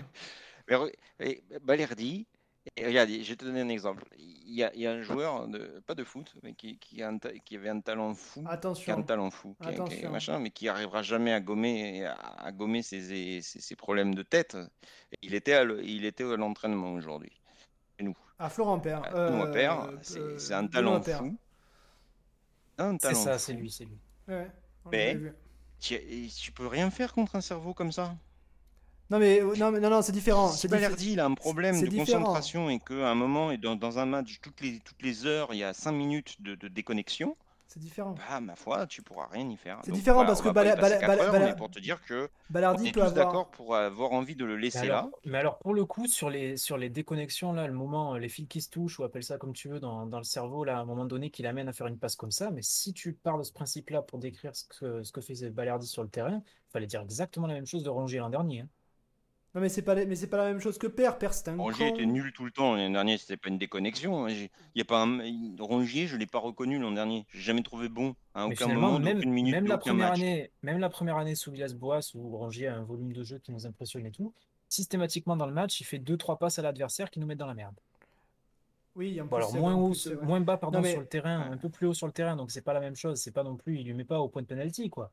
Mais Bon, bref, là, on va- de on- on- samedi, Bon, mais bref, c'est la même chose. passons. On Eh passe ben, pas- on passe pas truc, je trois mets heures pas de sur de Balerdi. mort à Balerdi. Non mais personne en met de toute façon parce que c'est moi qui commande ici. Qu'est-ce que c'est cette histoire Bon, l'étoile. Alors, bon, l'étoile, on va tous être d'accord qu'on va la donner à Dieng. euh, mais avant de la donner à Dieng, euh, je veux absolument, je vais vous laisser parler de Rongier, parce que Rongier fait un excellent match. Euh, et là, pour le coup, il fait un excellent match du, de bout en long, comme on dit. euh, et zéro problème euh, avec un véritable entraîneur. Apparemment, Rongier, ça a l'air d'être très bon. Mais moi, je veux absolument parler de Guendouzi. Parce que, je, franchement, de mémoire, de, de, de, de, il y a les écouteurs de l'émission, moi je me considère comme un regardeur de foot. Euh, de mémoire de regardeur de foot depuis 38, pff, non, j'ai 38 ans, mais j'ai pas regardé depuis ma naissance, on va dire de 30 ans de foot. Euh, j'ai même, j'ai pas souvenir d'avoir vu un match d'un milieu de terrain. Alors bon, c'est toujours pareil, on ne sait pas si le milieu est lié, machin, sur le côté, pas sur le côté, mais un mec qui fait dans un match ce qu'a fait Guendouzi hier, mais c'est dingue, il était partout, il était... Il a, une, mais j'ai jamais vu une telle disponibilité où le mec était à gauche, à droite. Dès qu'il y avait un mec sur le terrain hier qui avait besoin de passer le ballon à quelqu'un parce que pressé, parce qu'en bout de course, etc., il y avait toujours Guendouzi à côté de lui, partout, Mais devant, de derrière, Guendouzi, ouais. au milieu. C'est dingue, de la première à la fin, à la 80, je sais pas combien de minute, il était déjà en train de piquer, il était encore en train de piquer un sprint pour recevoir une passe en retrait. C'est dingue, je n'ai jamais vu ça. Et ça m'énerve même parce que je veux donner le, le- le- je veux donner l'étoile à, à, à, à- à Dieng Moi, je peux parce donner que l'étoile à plein de gens. je veux donner l'étoile à Dieng parce que Dieng, euh, c'est incroyable ce qu'il fait, on va en parler. Mais franchement, je suis frustré de ne pas pouvoir la donner à Guendouzi parce que j'ai j'ai j'ai même pas souvenir d'avoir vu ça. C'est dingue, dingue ce que fait Guendouzi, incroyable. Non. Volume de jeu incroyable, ouais, oui, complètement. Volume de jeu incroyable, mais la capacité à se rendre disponible, à sortir du pressing des Monégasques, alors que pour le coup, il aurait pu être tout le temps marqué à l'individuel par son vis-à-vis, là, qui en l'occurrence était souvent Diop, si j'ai pas de conneries. Ouais. plus Non, bas, sinon c'était c'était plutôt Fofana, sinon après qui pouvait éventuellement. euh, Non, non, je dis de la merde, c'est pas Diop du tout, c'était Fofana hein, qui, qui aurait Non, Je sais pas qui c'est, mais en tout cas, Non, mais non, parce que comme Guendouzi passe à gauche euh, fréquemment, c'est il tombait dans la zone Ah, effectivement plutôt de. Guendouzi, Guendouzi jouait à gauche, ouais, pour le coup, il était plutôt dans la zone de Fofana. Mais Bon? c'est absolument, ouais, c'est absolument incroyable euh, cette faculté. Voilà, comme tu dis, à chaque fois qu'il y a un mec un peu sous pression ou qui n'a pas vraiment de, de ligne de passe évidente et tout, t'as l'impression qu'il que c'était l'ordre qui lui avait été donné, quoi, de se rendre disponible à n'importe quel moment pour, euh, pour donner une ligne de passe à quelqu'un qui était sous pression, qui n'avait pas de, pas d'endroit où la mettre. Ben, et il a fait ça absolument tout le match. Ce qui est fou, c'est que même quand on a baissé, qu'on est un peu tombé dans la gestion dans les 20 dernières minutes, et ça se comprend, hein, parce qu'on joue jeudi, on est devant un énorme enchaînement de matchs, et puis on a deux joueurs qui sont sortis sur crampe aussi. Ouais. Mais même quand on est passé dans la gestion, Guendouzi, lui, n'a quasiment pas baissé le pied et a fait un match comme ça à 90 minutes, quoi. C'est incroyable. Bah, C'est pas pour rien, je pense aussi que ça a pas mal bougé sur des postes, mais au milieu, euh, ça a bougé euh, partout, sauf lui, euh, depuis le début de saison. Il a quasiment tout joué, il a, il a un temps de jeu qui est, assez conséquent, donc il a quasiment tout joué, donc c'est- pas pour rien non plus. Je pense qu'il est vraiment dans ce que Sampaoli a besoin. Là, il est vraiment l'air de, de s'éclater, d'avoir les repères. Et puis, mine de rien, c'est un joueur qui a déjà pas mal de maturité. euh, enfin, il est jeune, mais il, enfin, il a été vite titulaire euh, jeune, euh, parti. Il a quand même un peu de bouteille et, ça sert sur le, sur le profit de ce que veut Sampaoli. Un match bien, quoi. C'est vraiment un. Tu vois que le recrutement d'aller le chercher, c'était vraiment là, tu sais qu'il a vraiment. Le système de jeu fait que fait qu'il peut exprimer toutes ses qualités, donc c'est plutôt bien joué. Et puis euh, bah voilà, c'est aussi il est appelé en sélection et comme euh, comme j'ai lu, c'est quand même pour le club, c'est quand même pas non plus rien. C'est un bon signal d'envoyer que bah voilà, tu reviens, tu joues à Marseille, euh, t'es pas très loin, tu peux être appelé. Ça faisait un petit moment qu'on n'avait pas non plus euh, eu de joueur euh, de champ euh, autre que que Mandanda qui avait qui avait été enfin de champ qui avait été appelé. Donc euh, c'est aussi c'est aussi des bons signaux. Euh, ouais, donc voilà. enfin, En fait, et- moi j'ai plusieurs. truc J'ai vachement. Je sais pas comment vous faites pour choisir un joueur. moi. Truc que j'ajoute avant. Parce que moi, j'ai, je attends, trouve que le match de Luan Perez est fabuleux. Le- le- le- le- ce qu'il faut rajouter, c'est que Eric Carrière, hier, a prononcé Guendouzi. Donc, j'excu- excusez-moi, il y a des grands spécialistes de la planète football, comme Eric Carrière, qui disent Guendouzi. Donc, arrêtez de m'emmerder parce que je dis Guendouzi, je suis pas le seul. Alors, tout le bien que tu as déjà dit d'Éric Carrière, dont tu respectes Alors, systématiquement toutes les paroles. bien sûr, peut-être qu'Eric Carrière écoute l'émission, ou peut-être que les grands esprits se rencontrent, tout simplement. Et bien sûr. Est-ce qu'Habib Euh, Bey euh, prononce Guendouzi euh, Je, C'est je ça qui crains que- m'intéresse, je crains que non. Que c'est quand même maintenant l'entraîneur principal du Red Star. Titre euh, provisoire, certes, C'est mais vrai. quand même. Ah, il a vraiment été, il a vraiment été nommé Ouais, là, à titre provi- provisoire ouais, ouais, tout le monde a été viré sauf lui. Oh, donc, putain. euh, ouais, non, mais comme Nana. juste, je voulais, je rajouter un truc quand même pour le coup. Vas-y. Je, voulais rajouter un truc quand même pour le coup, parce que moi longtemps j'étais un petit peu sceptique là sur cette position de Guendouzi et je pensais qu'il allait jouer plus bas, qu'il allait revenir dans un double pivot. Alors bon, je pensais que Camara allait partir Donc je me disais plutôt peut-être avec Rongier et Gerson qui resterait plus haut, lui, parce qu'il a une capacité à conserver le ballon euh, comme ça, et qui sera très, très utile dans les demi-espaces. Mais bon, finalement, Gendouzi, voilà, c'est un joueur qui, qui arrive complètement à accumuler ces rôles-là. Et là, pareil aussi, je m'inscris un petit peu dans ce que dit Bene. Mais des joueurs comme ça sont extrêmement importants pour Sampaoli, en fait. Parce que Ouais. Gendouzi, non seulement lui, c'est exactement ce qu'il a à faire en occupant ce rôle, c'est exactement dans quelle zone, qu'est-ce qu'il doit faire dans quelle zone et quelle interdé- interdépendance il doit avoir avec les déplacements de tous les autres. Mais il sait également quel va être euh, précisément le rôle de celui qui joue dans lequel il- dans le rôle duquel il pourrait jouer, en fait. En l'occurrence, là aujourd'hui, Camara. Enfin, plutôt samedi soir, Camara. Et ce genre de profil-là est très important dans le, dispositif de Sampaoli parce que voilà, on a des joueurs qui non seulement savent exactement ce que eux ont à faire, mais savent exactement ce que leur plus proche partenaire a à faire, Ouais. mais très précisément. Et franchement, tu vois que les automatismes, les connexions comme dit Sampaoli qui se mettent en place dans sa volonté, comme lui-même le dit, de vouloir attaquer sur plusieurs hauteurs du terrain, ben, les connexions sont vraiment évidentes et des fois, tu as vraiment l'impression que les mecs euh, fonctionnent un peu, enfin, tu sais, le cerveau connecté, quoi, tout Ouais, simplement. non mais on se plaignait, bon, voilà, on je- se, on se on va plaignait que, on se de- plaignait que Payet et même à l'époque de Maxime Lopez, on se plaignait que, que Payet ait autour de lui des ça. gens qui comprennent rien. Là pour le coup, Payet, euh, il a des gens autour de lui qui comprennent le truc et c'est c'est pour ça qu'il est si bon aussi. Même Payet quand est il est bon pas parce là, qu'il- ils comprennent. Payet Tu est, vois Payet est bon parce qu'il est bon, mais Payet rayonne encore plus quand les mecs ils comprennent le foot parce que Payet son jeu c'est de faire des passes. Si, tu- si les mecs sont incapables de se passer là, correctement. là, tu vois, euh, samedi soir, regarde notre, notre, nos quatre joueurs de, de notre milieu en carré. Parce que bon, là, finalement, bon, la, la feuille de match, faut pas se référer à la feuille de match Ouais. exactement, mais en gros, on a Camara Rongier qui joue quasiment sur la même ligne. Camara un tout petit peu le, plus Ouais. bas que Rongier parce que Rongier est un déclencheur de pressing. Et puis on a plus haut, donc euh, dans les demi-espaces, on pourrait penser que ce soit un peu des 10, mais c'est plus bas qu'un 10. C'est pas exactement le même rôle Ouais, qu'un 10. c'est un donc bon, 8 et, un 8 et On a demi. ces deux 8 et joueurs. Ouais, on a ouais, on va appeler ça des 8 et demi. On a ces deux joueurs qui sont Gendouzi et Lirola qui sont chargés d'animer les, les half space, comme le dit, euh, Ouais. le dit Nanar. Je préfère, je déteste les anglicismes, je préfère parler de demi-espace. Mais sur les, sur les quatre joueurs Excusez-moi d'être moderne, milieu, quoi. Moi j'ai rien contre les pas de anglicismes. moderne, là, euh, bon, dans ces quatre joueurs qui font, qui font ton milieu en carré, là, bah, tu as quatre joueurs en fait qui euh, ne sont pas cantonnés à un seul rôle sur le terrain Ouais. et n'ont jamais été cantonnés à un seul rôle sur le terrain. Rongier, il a même joué latéral droit à la prépa et le début de saison. Camara, ben, au cours du match, il joue à la fois défenseur central, 6, 8 en double pivot, tout ce que tu veux. Euh, Lirola, aujourd'hui, moi d'ailleurs, m'a impressionné en fait euh, samedi, je dis aujourd'hui, mais en fait c'est samedi, mais m'a impressionné en sa capacité à être euh, très bon comme ça, euh, en étant très intérieur sur le terrain, alors que j'aurais pensé que finalement un Under allait être beaucoup plus intérieur que lui. Bon, alors ils ont beaucoup permuté ces deux-là dans le match, hein, évidemment, mais sur, sur l'aile droite. Mais Lirola, quand même, euh, bah, c'est très bien joué au cœur du jeu, loin de, loin de la ligne qu'il aime par ailleurs bouffer, à droite. Et Gendouzi, bah, ce que je venais de dire il y a, il y a quelques minutes, hein, il est capable de jouer plus haut, il est capable de jouer 6, il est capable de jouer 8 dans un double pivot. Non mais bon, voilà. Tu, tu- tu te Donc, t'as rappelles du quatre débat, tu te joueurs. rappelles du débat qu'on avait eu euh, Qu'est-ce qu'on va faire avec l'Irola, machin Mais en fait, c'est pas qu'est-ce qu'on va faire avec l'Irola, c'est que l'Irola, il va, il va venir, il va s'intégrer au système et on n'en parle plus. Donc euh, on, a, on a eu ce débat Bah, pour c'est rien. ce qui se passe. C'est c'est- c'est Pas sûr que Lirola puisse occuper un autre poste que celui-là, par contre, dans, euh, dans, pas, ce, mais bon. que- dans, Tu- dans ce Tu, système. tu vois, cette, cette polyvalence de tes joueurs, cette complé- enfin, de cette polyvalence des joueurs euh, découle une complémentarité Bah en ouais. fait sur le terrain. Parce que non seulement ils comprennent ce qu'ils ont à faire, mais aussi ce que tous les copains ont à faire. Et puis, Oui, et puis, que c'est- euh, visible pour l'adversaire quasiment. Enfin, tu sais pas avant que là, honnêtement, les prochains qui vont devoir euh, dire euh, je vais essayer de m'adapter à Marseille, voir euh, qui c'est qui qui Ah, mais ils sont dans la merde.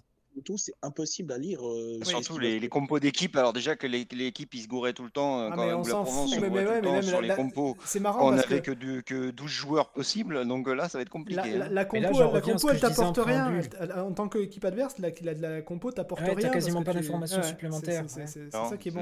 Mais, là, je- Ah, là t'as j'en je reviens préambule à dire que c'était une victoire de Sampaoli. C'est parce que dans ce match, au final, quand tu regardes le système tel qu'il est, tu pouvais tout à fait jouer avec Conrad, tu pouvais tout à fait, bon, alors Oui. pas avec Conrad parce que c'est pour les raisons qu'on connaît, mais tu pouvais tout à fait démarrer Ah ce match avec Enrique à gauche. Enrique, Et sûr. ben non, il est allé chercher Dieng. Pourquoi? Parce que Dieng est quand même meilleur aujourd'hui qu'Enrique dans, dans la profondeur comme ça, très Ouais. axiale. Et pourtant, Enrique a un avenir à ce poste-là. hein.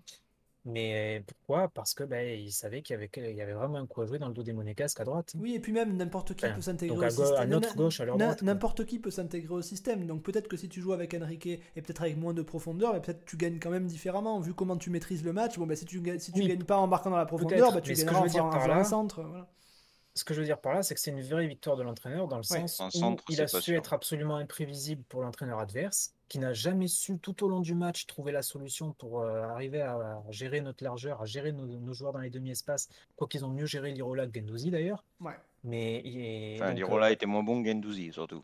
oui, bon, après Lirola, premier match C'était impossible d'être. C'était aussi son premier match titulaire tu de parles la saison. tu parles Oui, de Kovac tu- en face, donc un coach qui sait quand même, euh, enfin qui est un bon entraîneur. Tu parles pas du, tu vois ce que je veux dire. Donc euh, c'est encore plus fort d'avoir réussi à faire ça. Oui, parce que là, pour Et le coup, alors, on aura un- avec Milik, on aura le- encore, en- ça veut dire qu'avec Milik, on aura encore quelque chose de complètement différent. hein. C'est les- les- c'est ça, Bah oui, c'est parce ça que qui est t'auras pas complètement fou. Ouais, Tu auras un neuf, mais euh, après- un vrai neuf, après, Milik, un lui, va jeu de se- tête. Milik, lui, va vraiment s'éclater absolument là-dedans parce que bon, là, souvent, le faux neuf, que ce soit Payet ou Harit, il est trouvé de haut jeu et puis de rapidement orienter le jeu en une touche de balle ou deux maximum. Mais Milik, lui, en plus, il est capable de jouer en pivot comme ça, ce rôle parfaitement. Et alors, Milik, lui, lui laisser là une grande liberté pour décrocher, t'inquiète pas qu'il va s'amuser aussi. Tout à fait. Et puis, Non, c'est un plot. et puis, et puis, euh, et puis, Paul Le Oui, Guen. C'était un plot, moi. Paul Le Guen, on est d'accord que vous dites pas Paul Le Guen? Ah, ça dépend. Au club Dorothée, il disait Le Guen. Pat Le Guen. Je sais, j'y ai pensé en le Oui, disant et je me suis dit pourvu qu'il n'y ait pas un connard. Il soit aussi vieux que moi, mais si Euh, bon. plus vieux.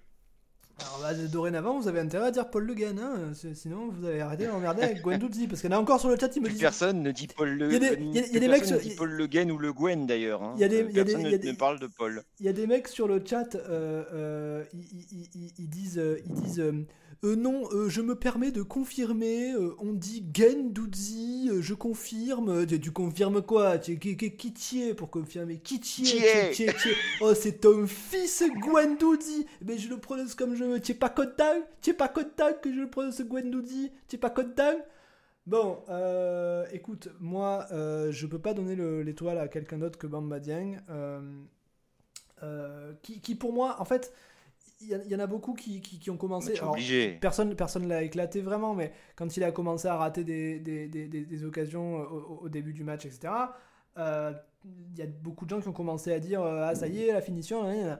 Sauf que, en fait, il a, eu, il a eu, selon moi, des problèmes de finition où c'était un peu pénible de le voir euh, très bien jouer, mais, euh, mais vraiment rater les finitions.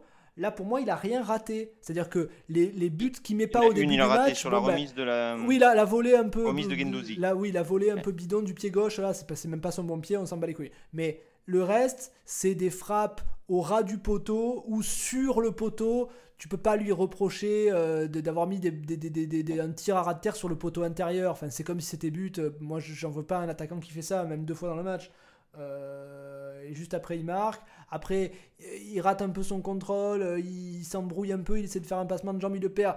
5 secondes après, il marque. Enfin, c'est- un match d'avant-centre parfait pour un mec qui est même pas avant-centre sur ce match. Quoi.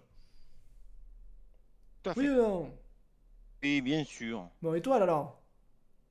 Toile. On le Bah, donne à. donne à- fait, euh, t'as, t'as- t'as quatre joueurs qui font vraiment un match euh, extraordinaire, qui vraiment sortent du lot. Hein. Harit qui fait un excellent match pour Ouais. une première titularisation. Rongier qui retrouve un niveau vraiment très très très haut. Ouais. Gendouzi également et Dieng. Mais bon, en fait, déjà Dieng, Camara, euh, euh, faut pas, faut pas, faut non, pas que le- Camara, bah, je- je- j'en ai mis une tartine sur le forum. Eh Mais ouais, en fait, c'est- euh, faut pas limiter, faut pas oublier la, la, la il fait personne de, de énorme, il Camara, fait un énorme c'est une boulot invisible. aussi. Ça, fort, il un énorme boulot invisible qui permet au système de fonctionner et qui permet à toute l'animation défensive de contrôler Monaco. Mais bon, Dieng, euh, je vais encore paraphraser ce que j'ai dit sur le forum, mais j'ai rarement, enfin j'ai peu de souvenirs d'un attaquant qui a fait aussi mal à l'OM, qui a fait aussi mal à une défense adverse que Dieng dans cette première mi-temps face à Monaco. Ouais, ouais. Et, euh, C'était un intenable. Intenable. Intenable. Ouais, ouais. Enfin, le mec a cinq occasions dans la mi-temps, quoi, et il touche Ouais, deux non, fois non, le des, et montant. puis euh, des, a- des vrais appels de balles, jamais Des vrais zéro appels de hein. balles tranchants. Aussi, il fait un hors-jeu, Zéro je crois, dans le match. Un, un dans le match, je crois. Mais là, là, là, où c'est là, où- Mais, là où euh, c'est fou, c'est que pas vu, là où c'est fou, je dis fou, Quand j'ai changé de télé, ça. je dis, je dis, je dis là où c'est fou et pas là où c'est dingue parce que cette blague a été faite des milliards de fois donc on va pas. hein. Mais là où c'est fou, c'est euh, que là où pour le coup t'as l'impression qu'il y a tout. Il y a le bon appel et physiquement il arrive à passer l'épaule devant, ce qui est tu vois, enfin un, petit jeune entre guillemets euh, qui arrive à, euh, euh, bouger son adversaire direct physiquement à la course, c'est quand même pas mal. Et maintenant, si en plus il y a la finition, bah écoute, c'est tout simplement l'attaquant parfait. Qu'est-ce que tu veux que je te dise, moi? Ben, C'est surtout que, bon, on, on pourrait, on pourrait être, euh, être mauvaise langue et tout et dire, ah ouais, mais vous voyez, le gamin qui bouffe et tout, c'est Matsima, il est plus jeune que lui, il a 19 ans, c'est un, c'est un homme et tout. Certes, maintenant après, Matsima, il a remplacé à la mi-temps, et puis de toute façon, même Diazy, il l'a bouffé également, et Diazy, c'est quand même pas le premier défenseur central venu. Et à la mi-temps, il a remplacé, Dia- euh, Matsima est remplacé par Aguilar, et Aguilar se fait manger pareil par Dieng dans ce mi-temps, hein, jusqu'à ce, Tout à jusqu'à ce qu'il ait des crampes là, après, après l'heure de jeu. Mais, mais sur le premier Il quart d'heure de la il seconde mi-temps, qu'il est bah, il complètement marque, cuit, voilà, le il marque deuxième alors but, qu'il est complètement cuit. Et même avant de marquer, il a complètement bouffé Aguilar à la course, il me semble, sur, la- sur cette action-là. Oui, tout à fait. Ah ouais. Et- Donc, euh, Après, il s'embrouille un on peu parle d'un parce mec qui est, plus. qui est aux portes ou en équipe de France, quoi. Et pour citer, Non, et pour citer, et pour citer un autre excellent attaquant qui a marqué ce week-end, citons Valère Germain. Euh, allez, passons à la deuxième partie de l'émission. euh, et donc, je vais immédiatement. Après 1h15, c'est beau. Euh, oui, ben on fait ce qu'on peut, Nanar, on fait ce qu'on peut, c'est difficile. Ah, mais moi, l'ordre, moi, dire quand on me donne un planning, il y a un ordre. Il n'y a pas d'ordre. Il faut de l'ordre. Par contre, juste, un- juste un truc, puisqu'on était sur l'étoile quand même, euh, bon, il faut en donner une, alors on en donne une, mais on pourrait la donner à Saint-Paoli parce que ce match, il est Oui, vraiment oui, maîtrisé. bien sûr. Bien sûr. Euh, ouais, alors voilà, on va parler des, des décisions. Alors je vous les rappelle brièvement, si je m'en souviens. Alors, euh, Nice a pris euh, trois matchs à huis clos. Euh, bon, on va juger après. J'ai failli commencer à dire que c'était n'importe quoi. Les joueurs de Nice n'ont rien pris. Euh, L'OM n'a rien pris. Le match, ne sera, rejoué, donc on prend pas les trois points. Euh, on n'en reste pas sur, le score tel qu'il était, malgré le fait que les Marseillais ont quitté le terrain, blablabli, ils se sont pas représentés, ils ont joué le corner sans qu'on soit là pour constater. C'était d'une stupidité, on n'a jamais vu ça dans le foot, mais bon, soit. Euh, donc le match sera rejoué sur terrain neutre et on a appris ce, ce soir là que le match sera rejoué trois jours après le match contre Paris et on ne sait pas encore où. Donc, euh, donc voilà, Payet a pris un match avec sursis pour marquer le coup et Alvaro González a pris euh, trois matchs. Non, Match ferme. Trois matchs fermes. Trois matchs fermes Euh. Deux Euh. matchs fermes. Et euh, l'adjoint de, de, de Sampaoli, dont, je- dont le nom m'échappe, a pris toute la saison de suspension. Fernandez? Ouais. Euh, suspendu jusqu'à la fin de la saison. Et donc, euh, voilà, on va en parler. Euh, donc, on, on va, on va déjà se demander si c'est si c'est si c'est si c'est si c'est mérité, si c'est normal, si c'est voilà. Et ensuite, on verra ce qu'on doit faire. Est-ce que l'OM l'OM a, a une semaine pour faire appel? Donc, il doit rester, je sais pas, trois jours, deux jours, j'en sais rien. Donc, euh, je sais pas ce que vous en pensez. Moi, je vais te dire un truc, seulement un truc pour commencer. On ouais. fera pas appel. Voilà. Je pense pas non plus. Je pense pas non plus, mais bon, l'OM a fait un communiqué où ils disent rien. En gros, ils ont fait un incroyable. communiqué où ils disent euh, qu'ils trouvent euh, certains trucs anormaux, mais ils ont pas dit qu'ils faisaient pas, ils ont, ils ont pas dit qu'ils faisaient appel évidemment, mais ils ont pas dit non plus qu'ils feraient pas appel, parce qu'ils ont pas dit clairement nous prenons acte, etc. Non, non, ils ont dit ils ont pris connaissance et non pas acte. Au final, là, on est quoi? On est lundi, c'était mercredi soir, si je dis pas de conneries, donc on est cinq jours plus tard, il s'est rien passé. Euh, bon. Et ils attendent la dernière minute, c'est comme le que- mercato. Ah ouais, l'offre à, 5 à 23h55. l'offre à, la- l'offre à un appel devant, la, devant le TAS. Ouais, le, le fax qui a, le fax qui a du mal à passer, la, 59 la- et tout, la- la- la- les la gouttes faute, de, frappe dans le mail. Oh, terrible. Euh, moi, je trouve. Moi, je, alors, il y a déjà un truc qu'il va falloir. euh, en fait, il faut, il faut critiquer cette décision si elle est critiquable, mais je pense qu'il faut pas la critiquer pour de mauvaises raisons. Dire des trucs du style. euh, oui, donc maintenant, ça veut dire que si, te, si tu si t'es si tu si t'es mené au score, t'as qu'à envahir le terrain et du coup t'es tranquille. Non, mais enfin, je sais pas, on va pas faire semblant d'être con non plus. euh, un peu de tenue, quoi. Euh, la commission, elle tient compte sur la, la suspension, la suspension, le huis clos, euh, on a pris les mêmes huis clos pour des fumis, donc euh, ça, ça me gêne toujours un Non, peu. non, mais c'est oui, mais, ce mais je- ce que je veux dire, c'est que la, déci- la, la, la- la commission tient compte euh, évidemment du score. Enfin, si l'OM menait 3-0 au moment de l'arrêt, ça aurait pas été pareil. On aurait eu victoire, évidemment. Donc, ça, à la limite, je peux comprendre. Ce que, je- ce que j'ai beaucoup plus de mal à comprendre, c'est trois matchs de suspension pour un envahissement de terrain et non pas pour protester contre une direction ou je sais pas quoi, mais pour frapper les joueurs de l'OM. Ils ont envahi le terrain pour frapper les joueurs de l'OM, ce qu'ils ont fait d'ailleurs. Trois matchs de huis clos Mais attends, tu rigoles? Nous, on a pris des, des, des fois, on a pris des 5 ou 6 matchs pour un fumier. Montpellier, ils ont pris ça. Montpellier, ils ont pris plus pour juste une. Enfin, Montpellier, ils ont pris plus Alors, que ça. Montpellier, c'est que la tribune incriminée, je crois, non? Ah, peut-être. Mais ils ont pris. Ouais. Pour une bouteille lancée, ils ont pris plus que ça, alors que Nice ont lancé 20 bouteilles et ont envahi le terrain. Enfin, mais je, je- ça- ça- 74. Ça n'a aucun sens, là. C'est c'est débile. Que Payet prenne un match avec sursis, eh ben, je trouve ça anormal. Je, je, je... Parce que vous, vous me connaissez, vous savez très bien que je me bats contre le oui, bon, allez, pour, euh, pour, pour que tout le monde soit content, on va donner un match. Non, s'il le mérite pas, tu lui donnes pas. Putain, merde. Euh, et... Ah non, mais c'est vrai, euh, putain, je, je- ces trucs. Non, je-. J'aimerais tellement te voir parler à des enfants. Mais c'est. Mais, mais, Bah, c'est- le, mais c'est vrai. le mais pire argument du monde con- consistait à dire Ah oui, mais Payet lance la bouteille en direction d'enfants. Mais, mais pardon, mais combien d'enfants? C'était tous des, des, des gros mastocs torse nu, avec des, des croix gammées sur le torse. Et où ils étaient, les enfants? Tu les as vus, les enfants là? Il n'y avait aucun enfant. Euh, donc, enfin, je, je, je- je- si jamais le mec ne mérite pas de suspension, tu lui donnes pas de suspension. Tu fais pas de, t'es pas là pour faire de la diplomatie à dire bon allez pour pas que Nice y râle trop, on va quand même mettre un petit faux match de suspension à Payet là comme ça ils vont. Non, ça c'est, non, non. Quand- je, mais non mais c'est vrai. Je, je- on fait tout le temps ça, putain, Surtout que c'est pour le chiant. coup, la suspension de Payet est particulièrement lâche parce que donner un truc comme ça avec sursis, en fait, Mais tu- oui. comment dire, il a un carton jaune de la suspension, donc euh, sur 10 matchs. Alors évidemment qu'il va prendre un jaune dans les 10 matchs, un jour ou l'autre, ça va arriver. Et donc il va prendre ce match. euh, Ah non, mais attends, attends, attends, attends, le- le- le- est-ce que le sursis c'est en cas de carton jaune euh, obtenu ou en cas de, de en cas de, de, de- de Non, récidive des mêmes actes? euh, C'est-à-dire s'il relance une bouteille dans un c'est public. ça. quoi. Je pense que c'est plutôt Pour ça. moi, C'est ça, pas, les est- cart- c'est pas un carton parce qu'il a pas pris de carton, donc il peut pas être. euh, Pour moi, c'est plutôt pas lié ça. au carton.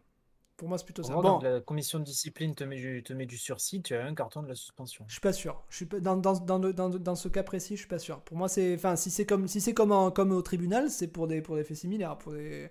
Ou alors, ce serait vraiment intéressant d'avoir le fin mot de- sur. Bon, mais enfin, fait. bref, bref. Euh, mais Alvaro González, deux matchs de suspension ferme, ben non, non, je, je- je- non plus.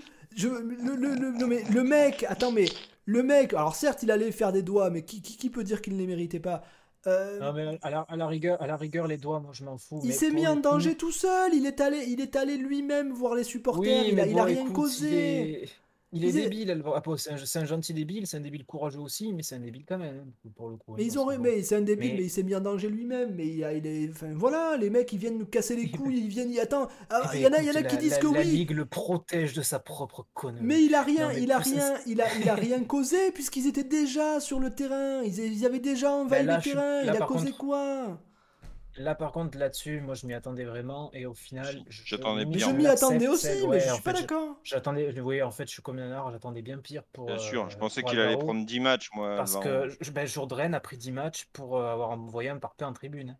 Mais mais il y a pas mais il y a pas de il y a pas de il y a, y a pas à savoir ce qu'on attendait. Moi aussi j'attendais ça ou j'attendais pire. Mais je il y a à savoir ce que c'est la justice. Euh, Le seul le seul truc où je suis entièrement d'accord avec la décision, c'est l'adjoint qui prend 6 mois, enfin qui prend euh, qui prend toute la saison. Ben c'est normal. Le mec il arrive comme une fait- petite merdasse, il fout un gros taquet à un mec presque dans son dos et il se barre en courant. Alors ça par contre on est c'est un truc à la con. Nique ta mère, euh, Fernandez, Hernandez, je sais pas quoi. Oui ou non Mais là- Là-dessus, on est d'accord. À, la- à Bon. la rigueur, il serait venu taper un joueur qui était en train de menacer Mais directement un Marseillais. oui, Bon, soit, attends, très il bien. vient faire ça. Et, et en fait, c'est la même chose que je, que je, c'est la même chose que je, comment dire, que je, dont je suis pas content d'Alvaro, quoi, en fait. C'est que, je- Reproche.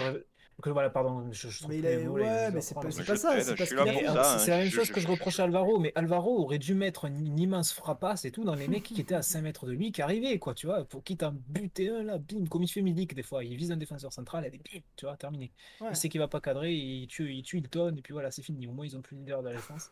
Non, mais bon, bref. Là, il met un parpaing en tribune et pour le coup, ça se trouve, il tape quelqu'un qui il, a, il met un gros parpaing sur quelqu'un qui n'a absolument pas été véhément. Bon voilà, là en fait, il n'y a pas du tout de légitime défense. Il, aurait fallu qu'il tamponne quelqu'un qui était à 5 mètres de lui, Ouais, qui le mais c'est directement. ouais, mais d'accord, mais, mais, mais il faut se mettre, enfin, tu vois, il faut se mettre dans l'esprit. T'as des mecs qui te disent, ils te balancent dessus, ils t'insultent et ils sont en train d'envahir le terrain pour te frapper. euh, même, même si c'est pas de la défense, t'es énervé, quoi. C'est énervant et puis en plus Ah t'as ça, l'arbitre qui ça, te défend monde, pas. ça, tout le monde le comprend. Et puis en fait, là, on est en train de débattre et de débattre et de débattre de la réaction des joueurs marseillais. En fait, le premier truc qui doit être jugé, c'est de un, les supporters qui descendent, de deux, la sécurité du stade qui n'est absolument pas au rendez-vous, Oui. et de trois, l'attitude par la suite des dirigeants du club qui Et sont des joueurs. complètement irresponsables et qui mettent, ouais, et des joueurs aussi qui applaudissent ça. Franchement, bien joué quand même. hein. Ouais. Franchement, hein, ça, on n'en a pas assez parlé. hein, mais je- et je- je- j'exonère seulement Dante qui a été le premier et Ouais. le seul niçois à foncer vers les supporters pour essayer de les retenir et de leur dire mais qu'est-ce que vous faites? Ça a été le seul. Mais par la suite de les avoir vus applaudir dans le rond central, là, non mais après avoir fait cette, cette masterclass de théâtre là, d'aller se placer sur le corner défensif, putain, quelle histoire ça aussi. Ouais. Mais bon, bon bref, les trois choses qui doivent être jugées, c'est ce que j'ai cité auparavant. Et là déjà, on est en train de parler de la réaction de Payet, de la réaction d'Alvaro Bon, parce qu'on parle des sanctions qu'ils ont prises eux. Mais en fait, si tu pars du principe que tout ça, de toute façon, ne devait jamais arriver, parce que jamais de la vie dans un match de Ligue 1, des centaines, des dizaines, je sais pas combien ils étaient de supporters, peuvent rentrer sur le terrain en essayant de frapper des joueurs.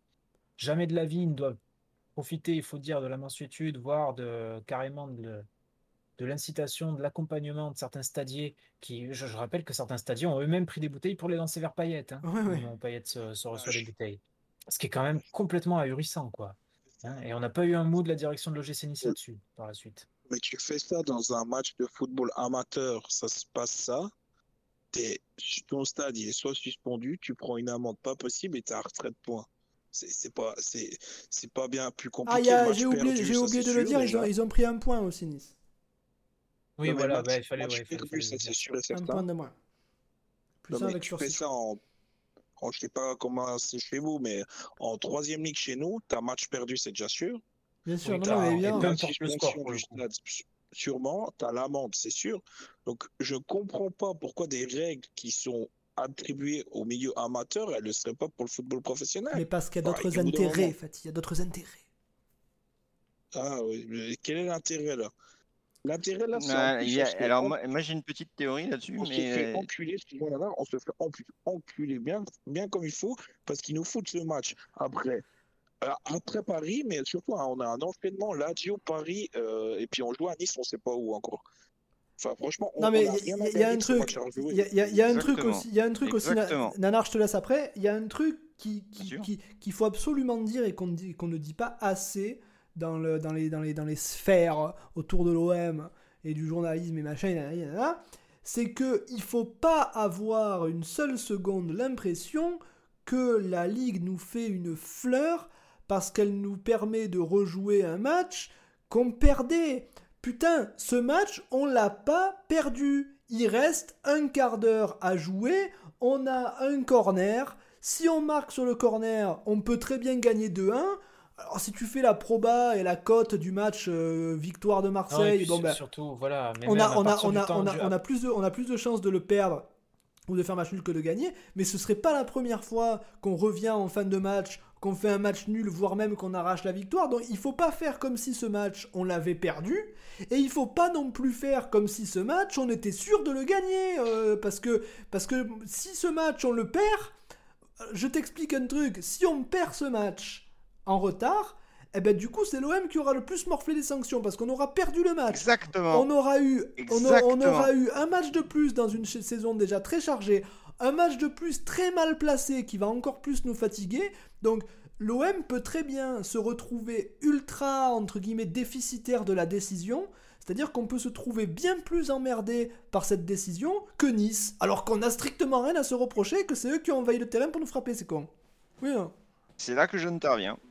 Bien, vas-y, Tu me le permets, bien sûr, Bien parce que sûr. c'est toi le patron. bien sûr, À qui profite le crime? Bien sûr. Amazon qui aura un match en plus. Hmm Au Qatar. Bah ouais. Et Et Mais à tous nos concurrents directs. Enfin, à tous les Ah. concurrents directs de Nice, à tous les, à tous Et nos concurrents voilà. directs à nous. Et qui c'est le concurrent direct qui est, en, qui est le plus Ça va, direct on a de- compris, de on, Nice on a compris, c'est Lyon. Voilà. La commission de discipline depuis 10 ans, sort des décisions qui sont systématiquement favorables à l'Olympique lyonnais, systématiquement. C'était le cas sur les affrontements OM-Lyon, c'était le cas quand il y a eu des matchs, euh, avec des envahissements de terrain contre Lyon, où Lyon a eu match gagné sur tapis vert. Le score du match, que, que l'OM mène 3-0 ou soit mené 3-0 à la 75e, à partir du moment où un, des joueurs, majeur en plus de l'OM, prend une bouteille d'eau pleine gueule, pleine, qui le fait tomber par terre, le match doit même pas, on doit même pas, le match doit s'arrêter et doit être donné à l'OM point barre. Et alors, je parle même pas de l'envahissement de terrain derrière. Parce que quand bien même, imagine, imagine tout va bien, et Payet se relève. Il est peut-être sonné, Payet. Donc ça veut dire qu'on a un joueur qui a perdu ses moyens et qui est sur le terrain. Donc, comme un carton rouge qu'on donnerait à un joueur qui, qui, qui, coupe, qui découpe un type, là, le mec se fait agresser sur le terrain par le public et donc n'est plus est dans le même état qu'avant son agression. Donc il doit y avoir une sanction immédiate. Et la sanction immédiate, c'est ce qui s'est passé plein de fois, c'est le tapis vert. Le match a rejoué. Alors, ni, qui, qui, perd quelque chose, Nice perd un point. Donc de toute façon, Nice perd quelque chose. Ils, avaient, ils étaient en tête, c'est vrai, à la 75e, donc des probabilités plus fortes de gagner. Et ils perdent un point. Et ils vont jouer un huis clos c'est perdant pour Nice. Ça serait bien le, malheur si ce n'était pas le cas. Mais c'est perdant pour l'OM. C'est perdant pour l'OM.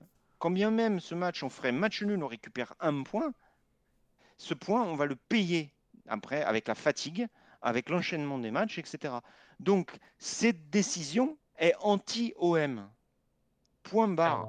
Elle est anti-Nice parce que tu n'as pas le choix sur un truc comme ça. Et si c'est pas anti-Nice, c'est absolument incompréhensible. Mais c'est surtout une décision anti-OM. Et c'est incompréhensible que l'OM fasse pas appel. Moi, je suis furax qu'il fasse pas appel. Parce que hein. on, cautionne ça. On, cautionne le fait que, oh, putain, on a évité que euh, ça soit donné à gagnant à Nice. Ou pire, que le match soit gelé. Quoi? On perd le match, comme me dit Poff. Alors oui, on peut ne pas le perdre, d'accord On fait match nul, on gagne un point, ma foi. Non mais voilà, on, peut, se retrouver dans une situation. qu'on aurait égalisé contre Nice parce qu'on était pas du tout. On peut se retrouver dans une situation où Nice nous bat et avec le point en moins, finalement, c'est comme s'ils avaient une victoire à deux points lieu à trois points et nous on perd. Ça. Avec un match de plus. et la fatigue. Et la suspension d'Alvaro. Mais après, voilà, là, voilà, la suspension d'Alvaro, on s'en fout, il sera pas titulaire. Non mais d'accord, mais, quand même, même, c'est. je, d'accord, mais si on a... je trouve ça scandaleux. Et encore une fois, deux dernières choses que je voulais dire, et, je sais que je l'ai déjà dit, mais c'est comme ça. Si Payet reste au sol et fait semblant d'être est évacué sur une civière, le match s'arrête et l'OM gagne sur tapis vert. Donc, c'est parce que Payet a, eu un coup de colère en recevant encore des bouteilles alors qu'il était à terre que, la question se pose. Si Payet reste à terre, gémit et fait semblant d'avoir un traumatisme carnien, le match s'arrête, ne reprend pas et l'OM est déclaré vainqueur. Et c'est honteux que l'arbitrage ne soit pas, la commission d'arbitrage ne soit pas capable de, dire, voilà, tout s'arrête là. On ne parle même pas de ce qui se passe après, c'est terminé. Le bouteille dans la gueule d'un mec une bouteille pleine dans la gueule d'un mec qui le heurte et qui, fait, et qui le fait tomber par terre, c'est fin de l'histoire. Et après, vous faites ce que vous voulez, il se passe plus rien, je prends juste les tribunes et je condamne les tribunes de Nice et je leur enlève un point parce que c'est honteux de ne pas assurer la sécurité, parce que c'est pas digne d'un club professionnel. Et que derrière, les propos du, président sont absolument honteux. Voilà, et en plus, derrière, c'est scandaleux. Mais c'est honteux. L'OM devait, devait faire appel immédiatement de ce, ce truc en disant non, non et non. Et le, et, le problème, et, le ça problème, a été dit aussi, mais si jamais ça, ça arrive au Vélodrome, si une bouteille d'eau pleine arrive dans la nuque de Messi ou de Neymar qui s'effondre par terre, je vous promets que le match il n'est pas rejoué.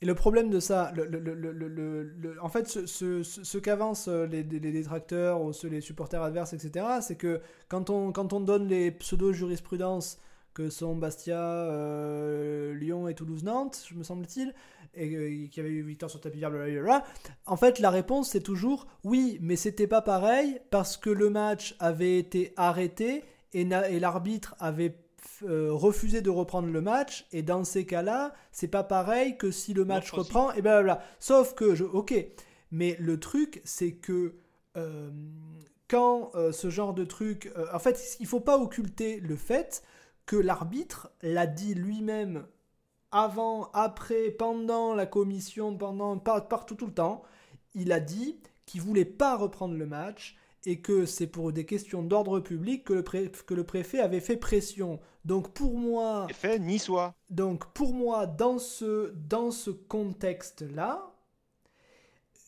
si j'étais à la commission, je me sentirais quand même pas mal obligé de faire comme si l'arbitre avait arrêté. Parce que si, tu, parce que si jamais tu fais une... Pourquoi tu fais une commission alors?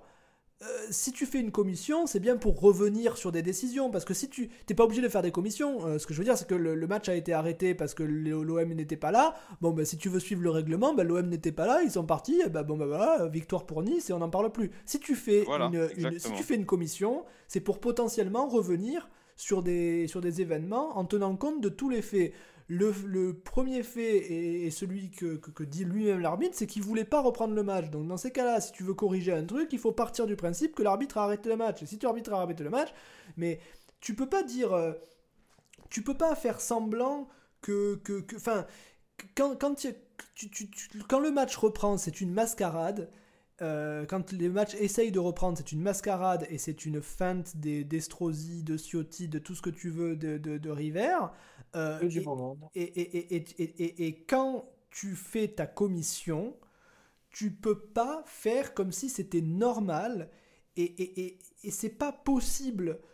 En fait, c'est- l'UNFP. Un mensonge, preuve qu'il y a un mensonge. L'UNFP l'a Un bien mensonge dit derrière euh, tout ça. Il y a une, une fois. ce que tu appelles une tricherie. L'UNFP a fait, dit on fait que comme les si, et c'est admis par tout le monde, comme si l'arbitre avait, avait fait reprendre le match. L'arbitre n'a pas fait reprendre le match. Ouais, L'arbitre a remis des jou- a, a re- a- a été obligé par la force publique, un préfet Ouais. local, peut remettre des joueurs sur la pelouse pour éviter des troubles potentiels. Ouais. C'est Ce qui, veut, ce, qui veut dire, en- ce qui veut dire, entre guillemets aussi, euh, entre parenthèses, que le préfet, apparemment, n'est même pas capable lui-même d'assurer la sécurité dans sa ville, puisque, euh, puisqu'il a besoin de l'arbitre pour, euh, pour. Parce que, euh, en gros, si l'arbitre ne fait pas ça, ça va être le bordel dans ta ville. Bah, c'est mon problème, enculé. Euh, Si, si t'es pas capable de tenir ta ville, sors les flics et démerde-toi. C'est une blague ou quoi? Surtout pour quelqu'un qui fait campagne sur la sécurité tous les ans. Enfin bref. Bah, il faudrait, il, ça- il aurait, il que il faudrait que les arbitres, il faudrait, il aurait, il aurait, il aurait fallu, il eût fallu que l'arbitre euh, ait les couilles de dire, mais écoute-moi mon frérot, si tu es pas capable de gérer les troubles dans ta ville, c'est pas mon problème à moi. Moi, je vois ce match qui dégénère, les joueurs sont pas en sécurité, les joueurs veulent pas reprendre le match parce qu'ils sont pas en sécurité. Moi, arbitre, c'est mon job de constater qu'effectivement ils sont pas en sécurité, eh ben le match, je l'arrête, il reprend pas et tu te démerdes si les mecs ils sortent Exact. du stade et qu'ils font une émeute et qu'ils cassent tout, mais c'est pas mon problème, c'est jamais mon problème. Tu crois vraiment que je vais léser l'équipe qui a subi tout ça juste parce que tu as peur qu'ils fassent tomber deux barrières en sortant? Démerde-toi Voilà ce que j'aurais dit si j'étais l'arbitre. Bon alors juste un truc. bah, ça aurait été un très beau discours d'arbitre. J'aurais dit au micro là, de pour, Paga. euh, Pour être son porte-voix, mais euh, Bruno disait des trucs très intéressants dans le chat là et tout. Il disait que pour la même chose, euh, enfin pour la même serait chose, bien pour- qu'il le fasse dans l'émission pour- alors. Attends, attends.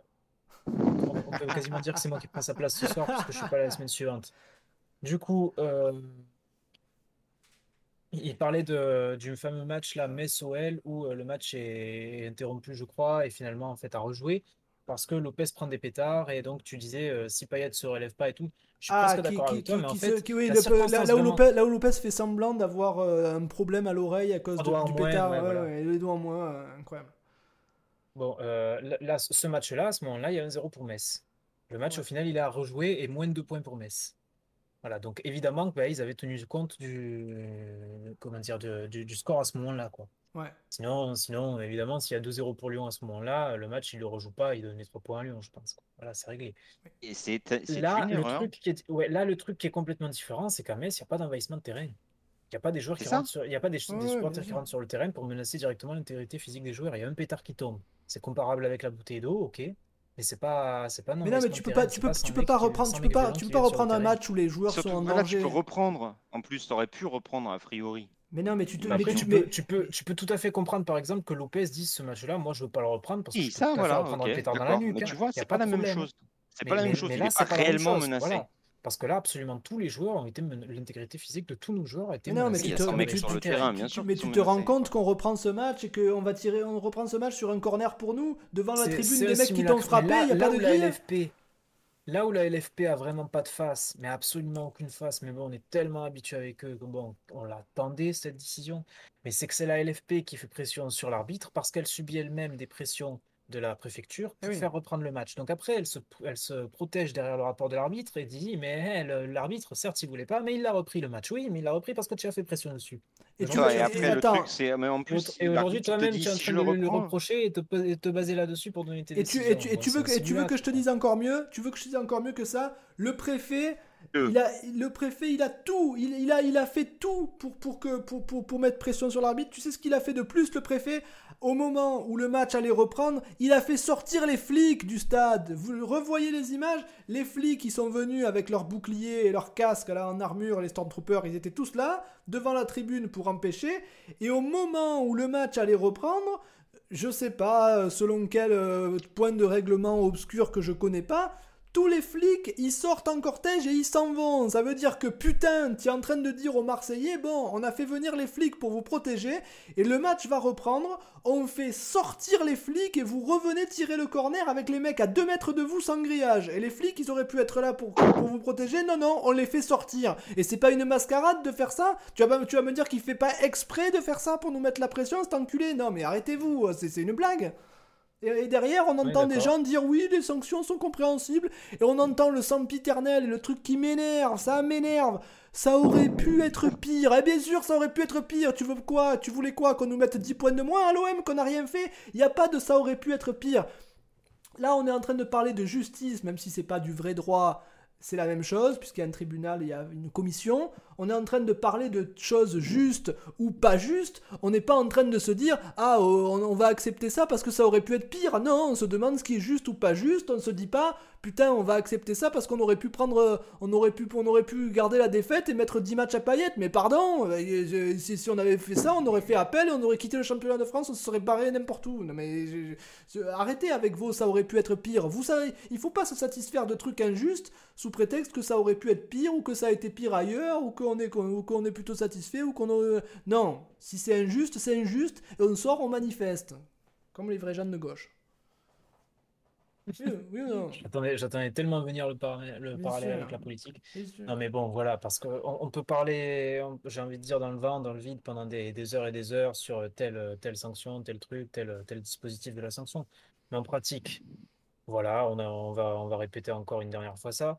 Il y a envahissement de terrain, l'intégrité physique des joueurs est menacée, ils veulent pas reprendre le match derrière, ils ont bien raison, le match doit être perdu pour Nice sur tapis vert, point, peu importe le score, peu importe ce qui s'est passé, peu importe ce qu'ont fait les joueurs qui ont été agressés, point, parce qu'ils ont été agressés, et ensuite tout ce qui découle ensuite n'est que réaction à ça.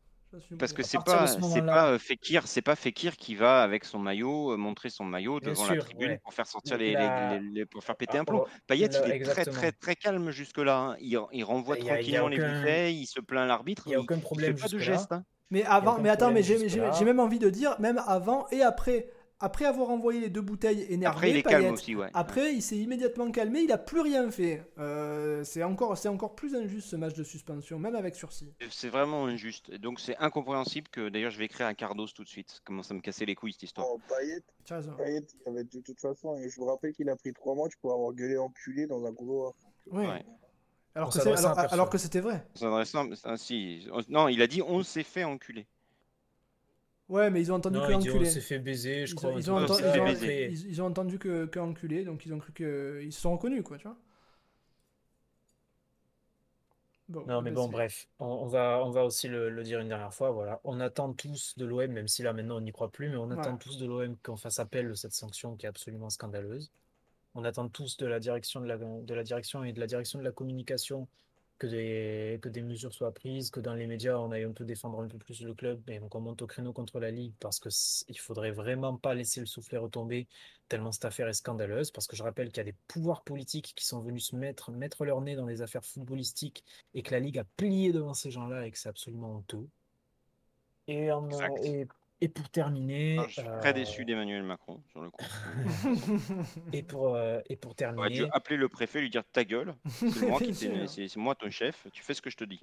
Et pour terminer, je sais pas jusque quand on a pour faire appel. Bon, si VDN était là, il aurait pu nous le dire. Mais hum, si on ne fait pas appel et qu'on rejoue ce match, eh ben, j'espère qu'on leur mettra 4-0. Ouais, mais même, même mais ce sera pas, mais ce sera pas plus juste. ça- Ce sera pas plus juste. Ce sera pas plus juste, mais au moins ça fera plaisir de se défouler dessus au tableau d'affichage. Oui, bien sûr, on pourra, on pourra, on, on pourra un peu plus être. Enfin voilà, on pourra un peu plus. Mais bon, enfin, là, je, je continue à dire Par que contre, si je me on demande perd, vraiment où est-ce qu'ils vont, imposer, où est-ce qu'ils vont imposer de jouer ce match, hein, parce que là, j'imagine que la Ligue va le dire un peu au dernier moment. Ah bah à mon avis, ce, serait, ce serait étonnant qu'ils nous envoient pas à- en Bretagne ou à Vladivostok ou je sais pas où. Oui, je pas, c'est Turquie. sûr, pourquoi Et tu vas pas nous envoyer à Montpellier où on prend déjà des bouteilles d'eau sur la gueule hein Hein, Tu vas pas nous envoyer. Ah, euh, vas ça. nous envoyer où? Oh, La- logique. Là-dessus, La pas- pas- logique de toute façon, on s'en fout. Il faut dire, et le match il est à huis clos, donc ils peuvent le foutre un peu n'importe où. hein. Et alors, que- autre la question, autre, autre question que je vous pose, pourquoi il est à huis clos? Monaco, pourquoi- ouais, c'est ça. Et pourquoi il est à huis clos? Et pourquoi on le fait pas au Vélodrome avec le public? On n'a rien Oui, fait, pourquoi, pourquoi les a supporters marseillais Pourquoi on le fait pas, sont pourquoi on le fait pas hein, dans un parking sans caméra Parking de Lidl. Parking de Lidl à 23h. Pourquoi pas? Parking- un parking octogonal. Eh ben oui, eh ben voilà, si Ah, tu mais veux. tu veux pas le, tu peux pas de toute façon le faire avec le public. Laisser les Marseillais venir. Eh ben, euh, pourquoi pas déjà pas aller à, même si on était partout dans le stade, mais ils laissent déjà pas un parcage à plus de 500 personnes quand c'est Marseille. Donc, Pourquoi pas On euh, sait se tenir, non oui, mais c'est, enfin, ça aussi, euh, c'est un long débat, puis ça sera peut-être le thème d'une émission spéciale une fois, mais c'est n'importe quoi. Non, mais bon, après, voilà. Après, euh, après le truc, c'est qu'il faut. Il faut enfin, moi, pour moi, il est, il, est, il est primordial dans le climat actuel et vu tout ce qu'on a connu toutes ces années. Alors après, les gens, ils vont encore dire qu'on est parano, nanana, les supporters marseillais, à chaque fois, tout le monde Oui, bah, est droit, ça, contre déjà, eux, et nanani, nanana, ils font les pleureuses, ouin ouin, chial, miaule. Euh, mais il est Ratio. vraiment primordial, il est primordial, selon moi, et ça a partiellement été pas trop mal fait par la direction, euh, par Cardoz, etc. Mais il faut pas lâcher un millimètre de terrain à ces gens. Voilà. C'est-à-dire que à chaque fois, et, c'est pour ça que et c'est pour ça que tout le monde, euh, tous les adorateurs de Bielsa, ils sont là, avaler le venin, avaler le venin. Non, on n'avale pas le venin. Le, on- tu, te fais, tu te fais piquer, tu aspires le venin, tu le craches par terre et tu casses la gueule du serpent. Voilà, c'est ça qu'il faut faire. C'est la, c'est le, c'est le- la seule bonne réaction. L'OM doit devenir un club mangouste. On n'avale voilà, on n'avale pas le venin. Je ne suis pas d'accord. J'ai énormément de respect pour Bielsa, qui est un excellent entraîneur qui a immensément apporté à, à Marseille et qui est vraiment une personnalité exceptionnelle. Mais on n'avale pas le venin. À chaque fois que l'arbitre va faire une erreur, je veux à la fin du match une déclaration. Pour ça que Bielsa, euh, euh, pas Bielsa, Garcia, quand on disait Garcia il fait chier avec l'arbitre, non, Garcia est un gros con. Euh, je le supporte pas, mais c'est nécessaire. À la fin, l'arbitre fait une erreur, tu viens, tu le dis. Quand il y a une décision de merde, euh, si on nous place un match en retard pas comme il faut, si on nous refuse, ce, que, ce, qui, est, déjà arrivé, hein, si on nous refuse un report de match de une journée parce qu'on a joué le mercredi, c'est arrivé. On vient, on fait une décla. Pourquoi? C'est pas normal. Et derrière, on fait des dossiers, d'accord? Comme les dossiers qu'on avait soi-disant préparés sur l'arbitrage. Les erreurs d'arbitrage, tu les consignes dans un dossier et un jour tu les ressors. tu fais voilà, c'est quoi ça? Donc tout ça, Et il ça a faut le faire. quand Héros il est venu à Paris avec son dossier en disant regardez bien les stats, les gars, l'OM c'est le club, so- soit on n'attaque jamais, soit soit il y a un problème dans ses statistiques. Euh, L'OM est le club qui n'a jamais de penalty sur machin, etc. Dans les deux mois d'après, on a eu autant de penalty que sur les trois ans d'avant. Bon, donc Deux- tous les deux mois d'après, tous les, tous les matchs on avait des penalties. tout ça pour dire que Puis ça s'est calmé, parce que nous on s'est calmé aussi. Tout ça pour dire que En voilà, fait, il faut ben, toujours c'est mettre pour la ça. pression, il faut C'est être un pour gros con comme Ben, celui qui c'est fait chier ça. dans, dans une C'est queue. Olas, hein, c'est la méthode Olas. hein. C'est pour C'est ça que c'est pour ça il que faut je être te sur leur dis. cul toute la journée, il faut être chiant tout le temps. Ne croyez pas que les gens gentils ont euh, gagné à la fin. Les gentils ne gagnent que dans les films américains. Il faut pas, il faut- c'est pour ça que je te dis qu'il faut pas lâcher un millimètre de terrain Tous. à ces gens-là. Tout le temps, il faut être. Dès qu'il y a une erreur d'arbitrage, il faut venir et il faut gueuler. Il faut pas juste dire oui, il y a eu une erreur. Non, il faut dire c'est pas normal. Pourquoi? Expliquez-vous. Je veux que l'arbitre vienne et qu'il s'explique. Je demande des comptes à Garibian. Pourquoi? Venez, expliquez-vous. Et, tu les harcèles tout le temps. Mais attends, Il faut. Il faut pourquoi? Parce que c'est pas. Je, te, je, je dis pas qu'il faut que tout le monde fasse ça, mais quand tu en es dans cet état de, comme l'OM, où tu as l'impression vraiment d'être lésé, pas tout le temps, mais trop souvent, il faut casser les couilles à tout le monde parce que c'est un juste retour des choses. Et Bueno nous le signale sur le chat, cette fois je l'ai vu. Euh, au début du match, putain, il y a un péno flagrant et l'autre folle, elle ne va pas voir la VAR. Pourquoi? Ça fait deux matchs d'affilée qu'il y a un péno flagrant sur un joueur de l'OM. On va pas voir la VAR et après on gagne le match. et Et on puis, dit, il est bon, vraiment flagrant. Mais oui, mais oui, il est, il est à grand, Enfin, je suis pas sûr, moi. Je Il trouve est que à- c'est un plongeon entre deux joueurs, quoi. à grand minima, il se vérifie. Euh, pour moi, il y a péno. Il est- voilà, Pour peut-être. moi, il y a péno. Parce que pour Mais moi, ça c'est fait quand même. enfin, c'est un péno comme on gueulait que les Lyonnais avaient, c'est-à-dire que le mec arrive Non, sur les non, non, joueurs. non, et c'est plus que ça, c'est plus que bah, ça. En tout cas, il y a deux matchs. pas fan, fait- moi. En tout cas, ça fait deux matchs qui a des pénaux semi-flagrants. Euh, non, le, match précédent, c'est totalement flagrant. Ce match-là, c'est bon, je veux bien te laisser le bénéfice du doute, mais en tout cas, ça se vérifie. Euh, et sous prétexte qu'on gagne le match d'après, on ne dit rien. Euh, non, moi, je m'en bats les couilles si je suis entraîneur ou président de l'OM. À la fin du match, je, je, je, je, même si j'ai gagné 5-0, je viens et je dis Oh, le penalty au début du match. Avant, bien entendu, je vérifie. Avant, je vais voir les images, je vais voir les ralentis, parce que je veux pas non plus me tromper. Si l'arbitre a raison, l'arbitre a raison. Mais si je vérifie que je vois les ralentis et que je vois qu'il y a eu penalty, ou tout du moins une grosse, grosse, grosse suspicion et que l'arbitre est pas allé voir la VAR, eh ben je viens à la fin du match, on a gagné 5-0, félicitations. Cette action, c'est quoi? Pourquoi vous allez pas voir la VAR? Ça fait deux fois. Je vous donne les trois derniers matchs de, de- de notre club. Parce que cette vous pression allez que voir tu la mets là, elle VAR. servira pour le match prochain quand il y aura 0-0. Le- je- regardez, euh, regardez euh, Brest, Brest-Reims, là, vous avez vu, il y a la même action, vous allez voir la VAR. Nous, vous allez pas voir la VAR. Pourquoi? Dites-moi pourquoi, que l'arbitre il vienne et qu'il s'assoie et qu'il me dise pourquoi. Et il faut faire ça tout le temps. C'est comme ça. c'est. Mais, alors le problème, c'est que euh, il faut pas que ça soit Longoria, parce qu'il a autre chose à foutre. N'importe qui. Il faut que ça soit euh, Cardoz. N'importe qui. Euh, L'entraîneur même, euh, le, un joueur, euh, le président, le directeur de la communication, le community manager, le, le balayeur du coin, je, le- je- n'importe qui. Il faut que quelqu'un le fasse. Voilà. Il faut que quelqu'un avec, avec des responsabilités le fasse. Parce que voilà, parce que si c'est c'est voilà euh, si si tu si tu si, si if, you, if you wanna get something in this country you're gonna complain until you're blue in the mouth. Voilà. C'est comme ça. Les, les, les, les, les bons auront les bons auront, auront reconnu la, la, la, la référence. Très bien. euh, Qu'avez-vous à dire pour votre défense ou euh, qu'avez-vous à dire d'autre? J'ai juste une petite, euh, un petit truc à rajouter sur Luan Pérez. Oui. Parce que, parce que Luan Pérez fait un très bon match. C'est vrai. Et, et je voulais souligner son mental parce que c'est finalement un joueur qui est arrivé il y a quoi? Il y a deux mois de ça, tout au plus. Qui depuis a mis deux buts contre son camp, bien malgré lui, Ouais. A été cambriolé, a été agressé C'est vrai. et, Étranglé. et- et très bon sur le terrain, quoi. C'est vrai. Donc, euh, bon. Donc, euh, bon, je pense que on, on soulignait d'ailleurs sur le forum aussi que un joueur, je sais plus qui demandait, mais ce qui s'était passé lorsqu'il il avait été à Bruges euh, il y a quelques années de ça.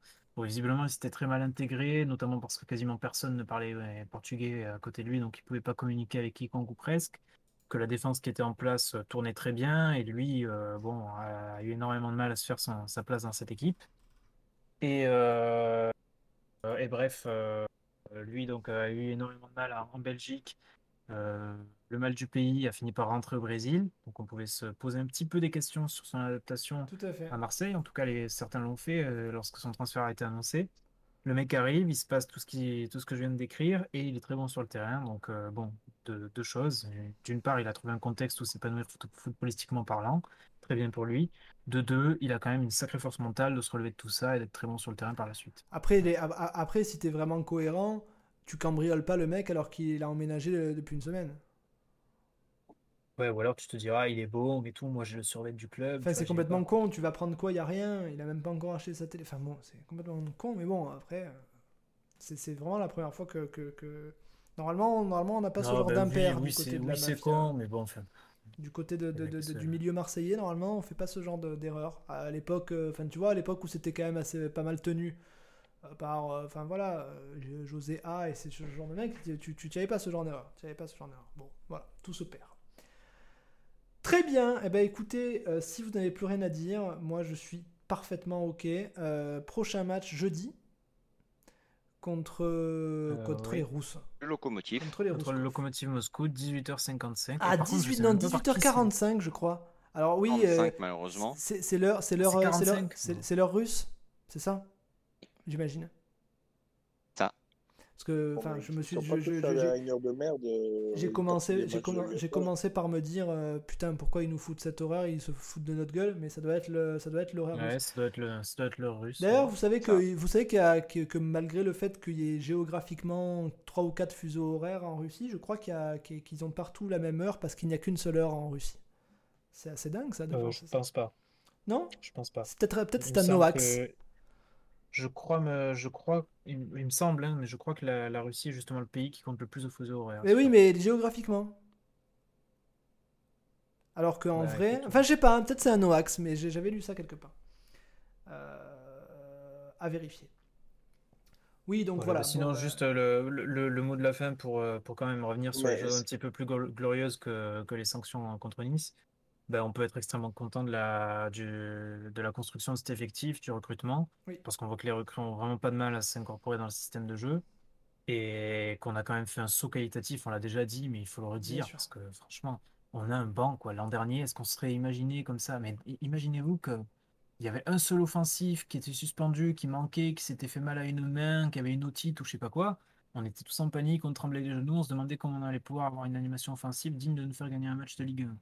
Et aujourd'hui, vous voyez, on démarre le match sans le seul numéro 9 de ce rang de, de niveau confirmé de l'effectif. On démarre le match sans Payet. On n'a pas Gerson, on ne peut pas compter sur Gerson, on ne peut pas compter sur Conrad qui nous a quand même bien emballé Under sur les premiers matchs. Et Under est fatigué et euh, on maîtrise parfaitement l'AS Monaco. Tout à fait. Donc on a quand même un saut qualitatif incroyable euh, et une qualité technique assez incroyable qu'on n'avait pas ces dernières années à l'OM. Et on peut s'en féliciter parce que pour l'instant, ce que- cette, euh, comment dire, cette reconstruction quasi complète de l'effectif euh, fonctionne très bien. Très bien. On nous précise euh, qu'apparemment il n'y a pas qu'un seul fuseau horaire en Russie et que c'était bel et bien une fake news. Chine seulement. Euh, ah, en Chine. Alors est-ce que j'ai pas confondu Ça avec serait la la Chine Chine. Ah, c'est possible. En Je même temps, c'est confirme aussi que les- la plupart des matchs est à 18h45. Si jamais. Une Attends, partie à attends, ça veut dire que 18h45 ça veut dire partie à 21h. ça, ça veut dire que si jamais de il toute y façon, a il n'y un a que match, deux horaires hein, y possibles pour deux le, horaires pour le possibles, repas. donc ouais. oui, voilà, mais c'est y dingue. Ça, attends, ça veut dire que si un, ça, ça veut 16h30, dire que si un match entre, je sais pas moi, l'OM et euh, je sais pas moi, Fulham, enfin une équipe anglaise ou je sais pas quoi, qui ont le même fuseau horaire, ils vont quand même nous faire jouer à 18h45, qui est objectivement le pire horaire possible. Enfin, quand est-ce qu'on mange? Euh, je- enfin, c'est quand est-ce que non mais expliquez-moi quand est-ce que je mange. Alors j'attends des instances européennes et de l'UEFA qui m'envoient un mail et qui m'expliquent quand est-ce que je mange dans cette histoire. Ça commence à, à 6h45 ça finit donc à- vers 9h je, mange comment je mange moi? Tu crois que je vais manger à 10h du soir hein? Je, ça vraiment c'est ça j'ai jamais compris pourquoi ils faisaient ça quoi. C'est pour le plaisir que et encore heureusement qu'on n'a pas l'émission après parce que sinon ça veut dire je mange pas je, je passe la journée je mange pas après je, après je suis en hypoglycémie enfin bon Écoutez, c'est- comme ça. Euh, c'est quand qu'on peut vous payer en lâchant notre Prime? Eh ben écoute, je sais pas, c'est très compliqué parce qu'il faut passer des. On le dit souvent, il faut passer des sortes de- d'achievements là sur, euh, sur euh, Twitch pour, euh, pour pouvoir euh, être partenaire et, et je sais plus ce que c'est l'autre, machin. Twitch... Affiliate, je crois, c'est ça, non? Affiliate, ouais, affiliate. D'abord affiliate, après Ouais, partenaire. et pour, ça e- pour être affiliate, il faut avoir fait un certain nombre d'heures de stream dans le, dans le, pendant un mois. Et c'est impossible qu'on les fasse parce Sur que des jours différents. sur des jours, en fait, il faut qu'on, il faudrait qu'on stream pendant un mois, tous les trois jours ou tous les quatre jours et euh, et Ouais, tu fais deux émissions finance et c'est plié. hein. Ouais, mais du coup, ça veut dire qu'on est obligé de se forcer entre guillemets à faire des émissions. euh, et je sais pas, on peut, on peut-être qu'on le fera, mais on, on va le faire à un moment où on commencera à être au point sur les émissions spéciales, parce qu'il y en a plein qui sont en préparation. Euh, et après, quand j'aurai la fibre, euh, ce qui va arriver dans quelques mois normalement, Inch'Allah, euh, quand j'aurai la fibre, euh, j'exclus pas de faire, euh, de faire des petits streams à l'arrache, jeux vidéo un peu ou quoi, et, comme ça on n'en parlera plus de cette histoire. Mais pour l'instant, ce n'est pas encore possible.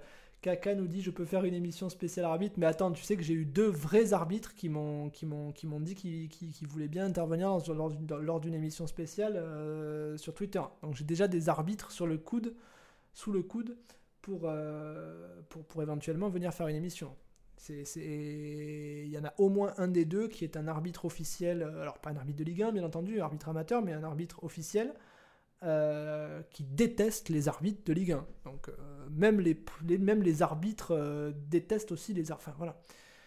Euh, Pop28, est-ce que tu étais affilié à l'époque de tes streams dessins Non, j'étais pas affilié non plus parce qu'il est évident que je faisais un stream tous les trois mois, donc euh, trois streams par semaine, c'était évidemment impossible. Donc euh, non, j'étais pas affilié non plus.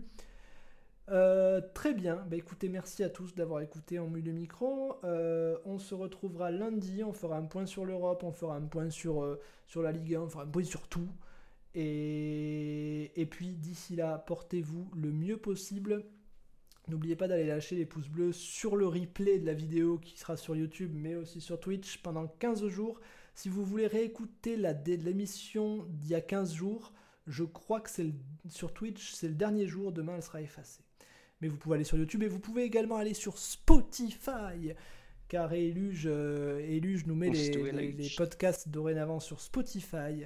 Donc vous pouvez aller sur Spotify. D'ailleurs, il faudrait que je rajoute le lien Spotify sur, euh, ce- en, bas, en bas du stream. Je ne l'ai pas encore fait, je le ferai dans la semaine. Merci à tous d'avoir écouté En mouille du micro. Je vous mets le générique de fin. Et on se retrouve la semaine prochaine. Bonsoir. Salut à Bonsoir. tous. Allez. On peut chanter sur le générique de fin? Non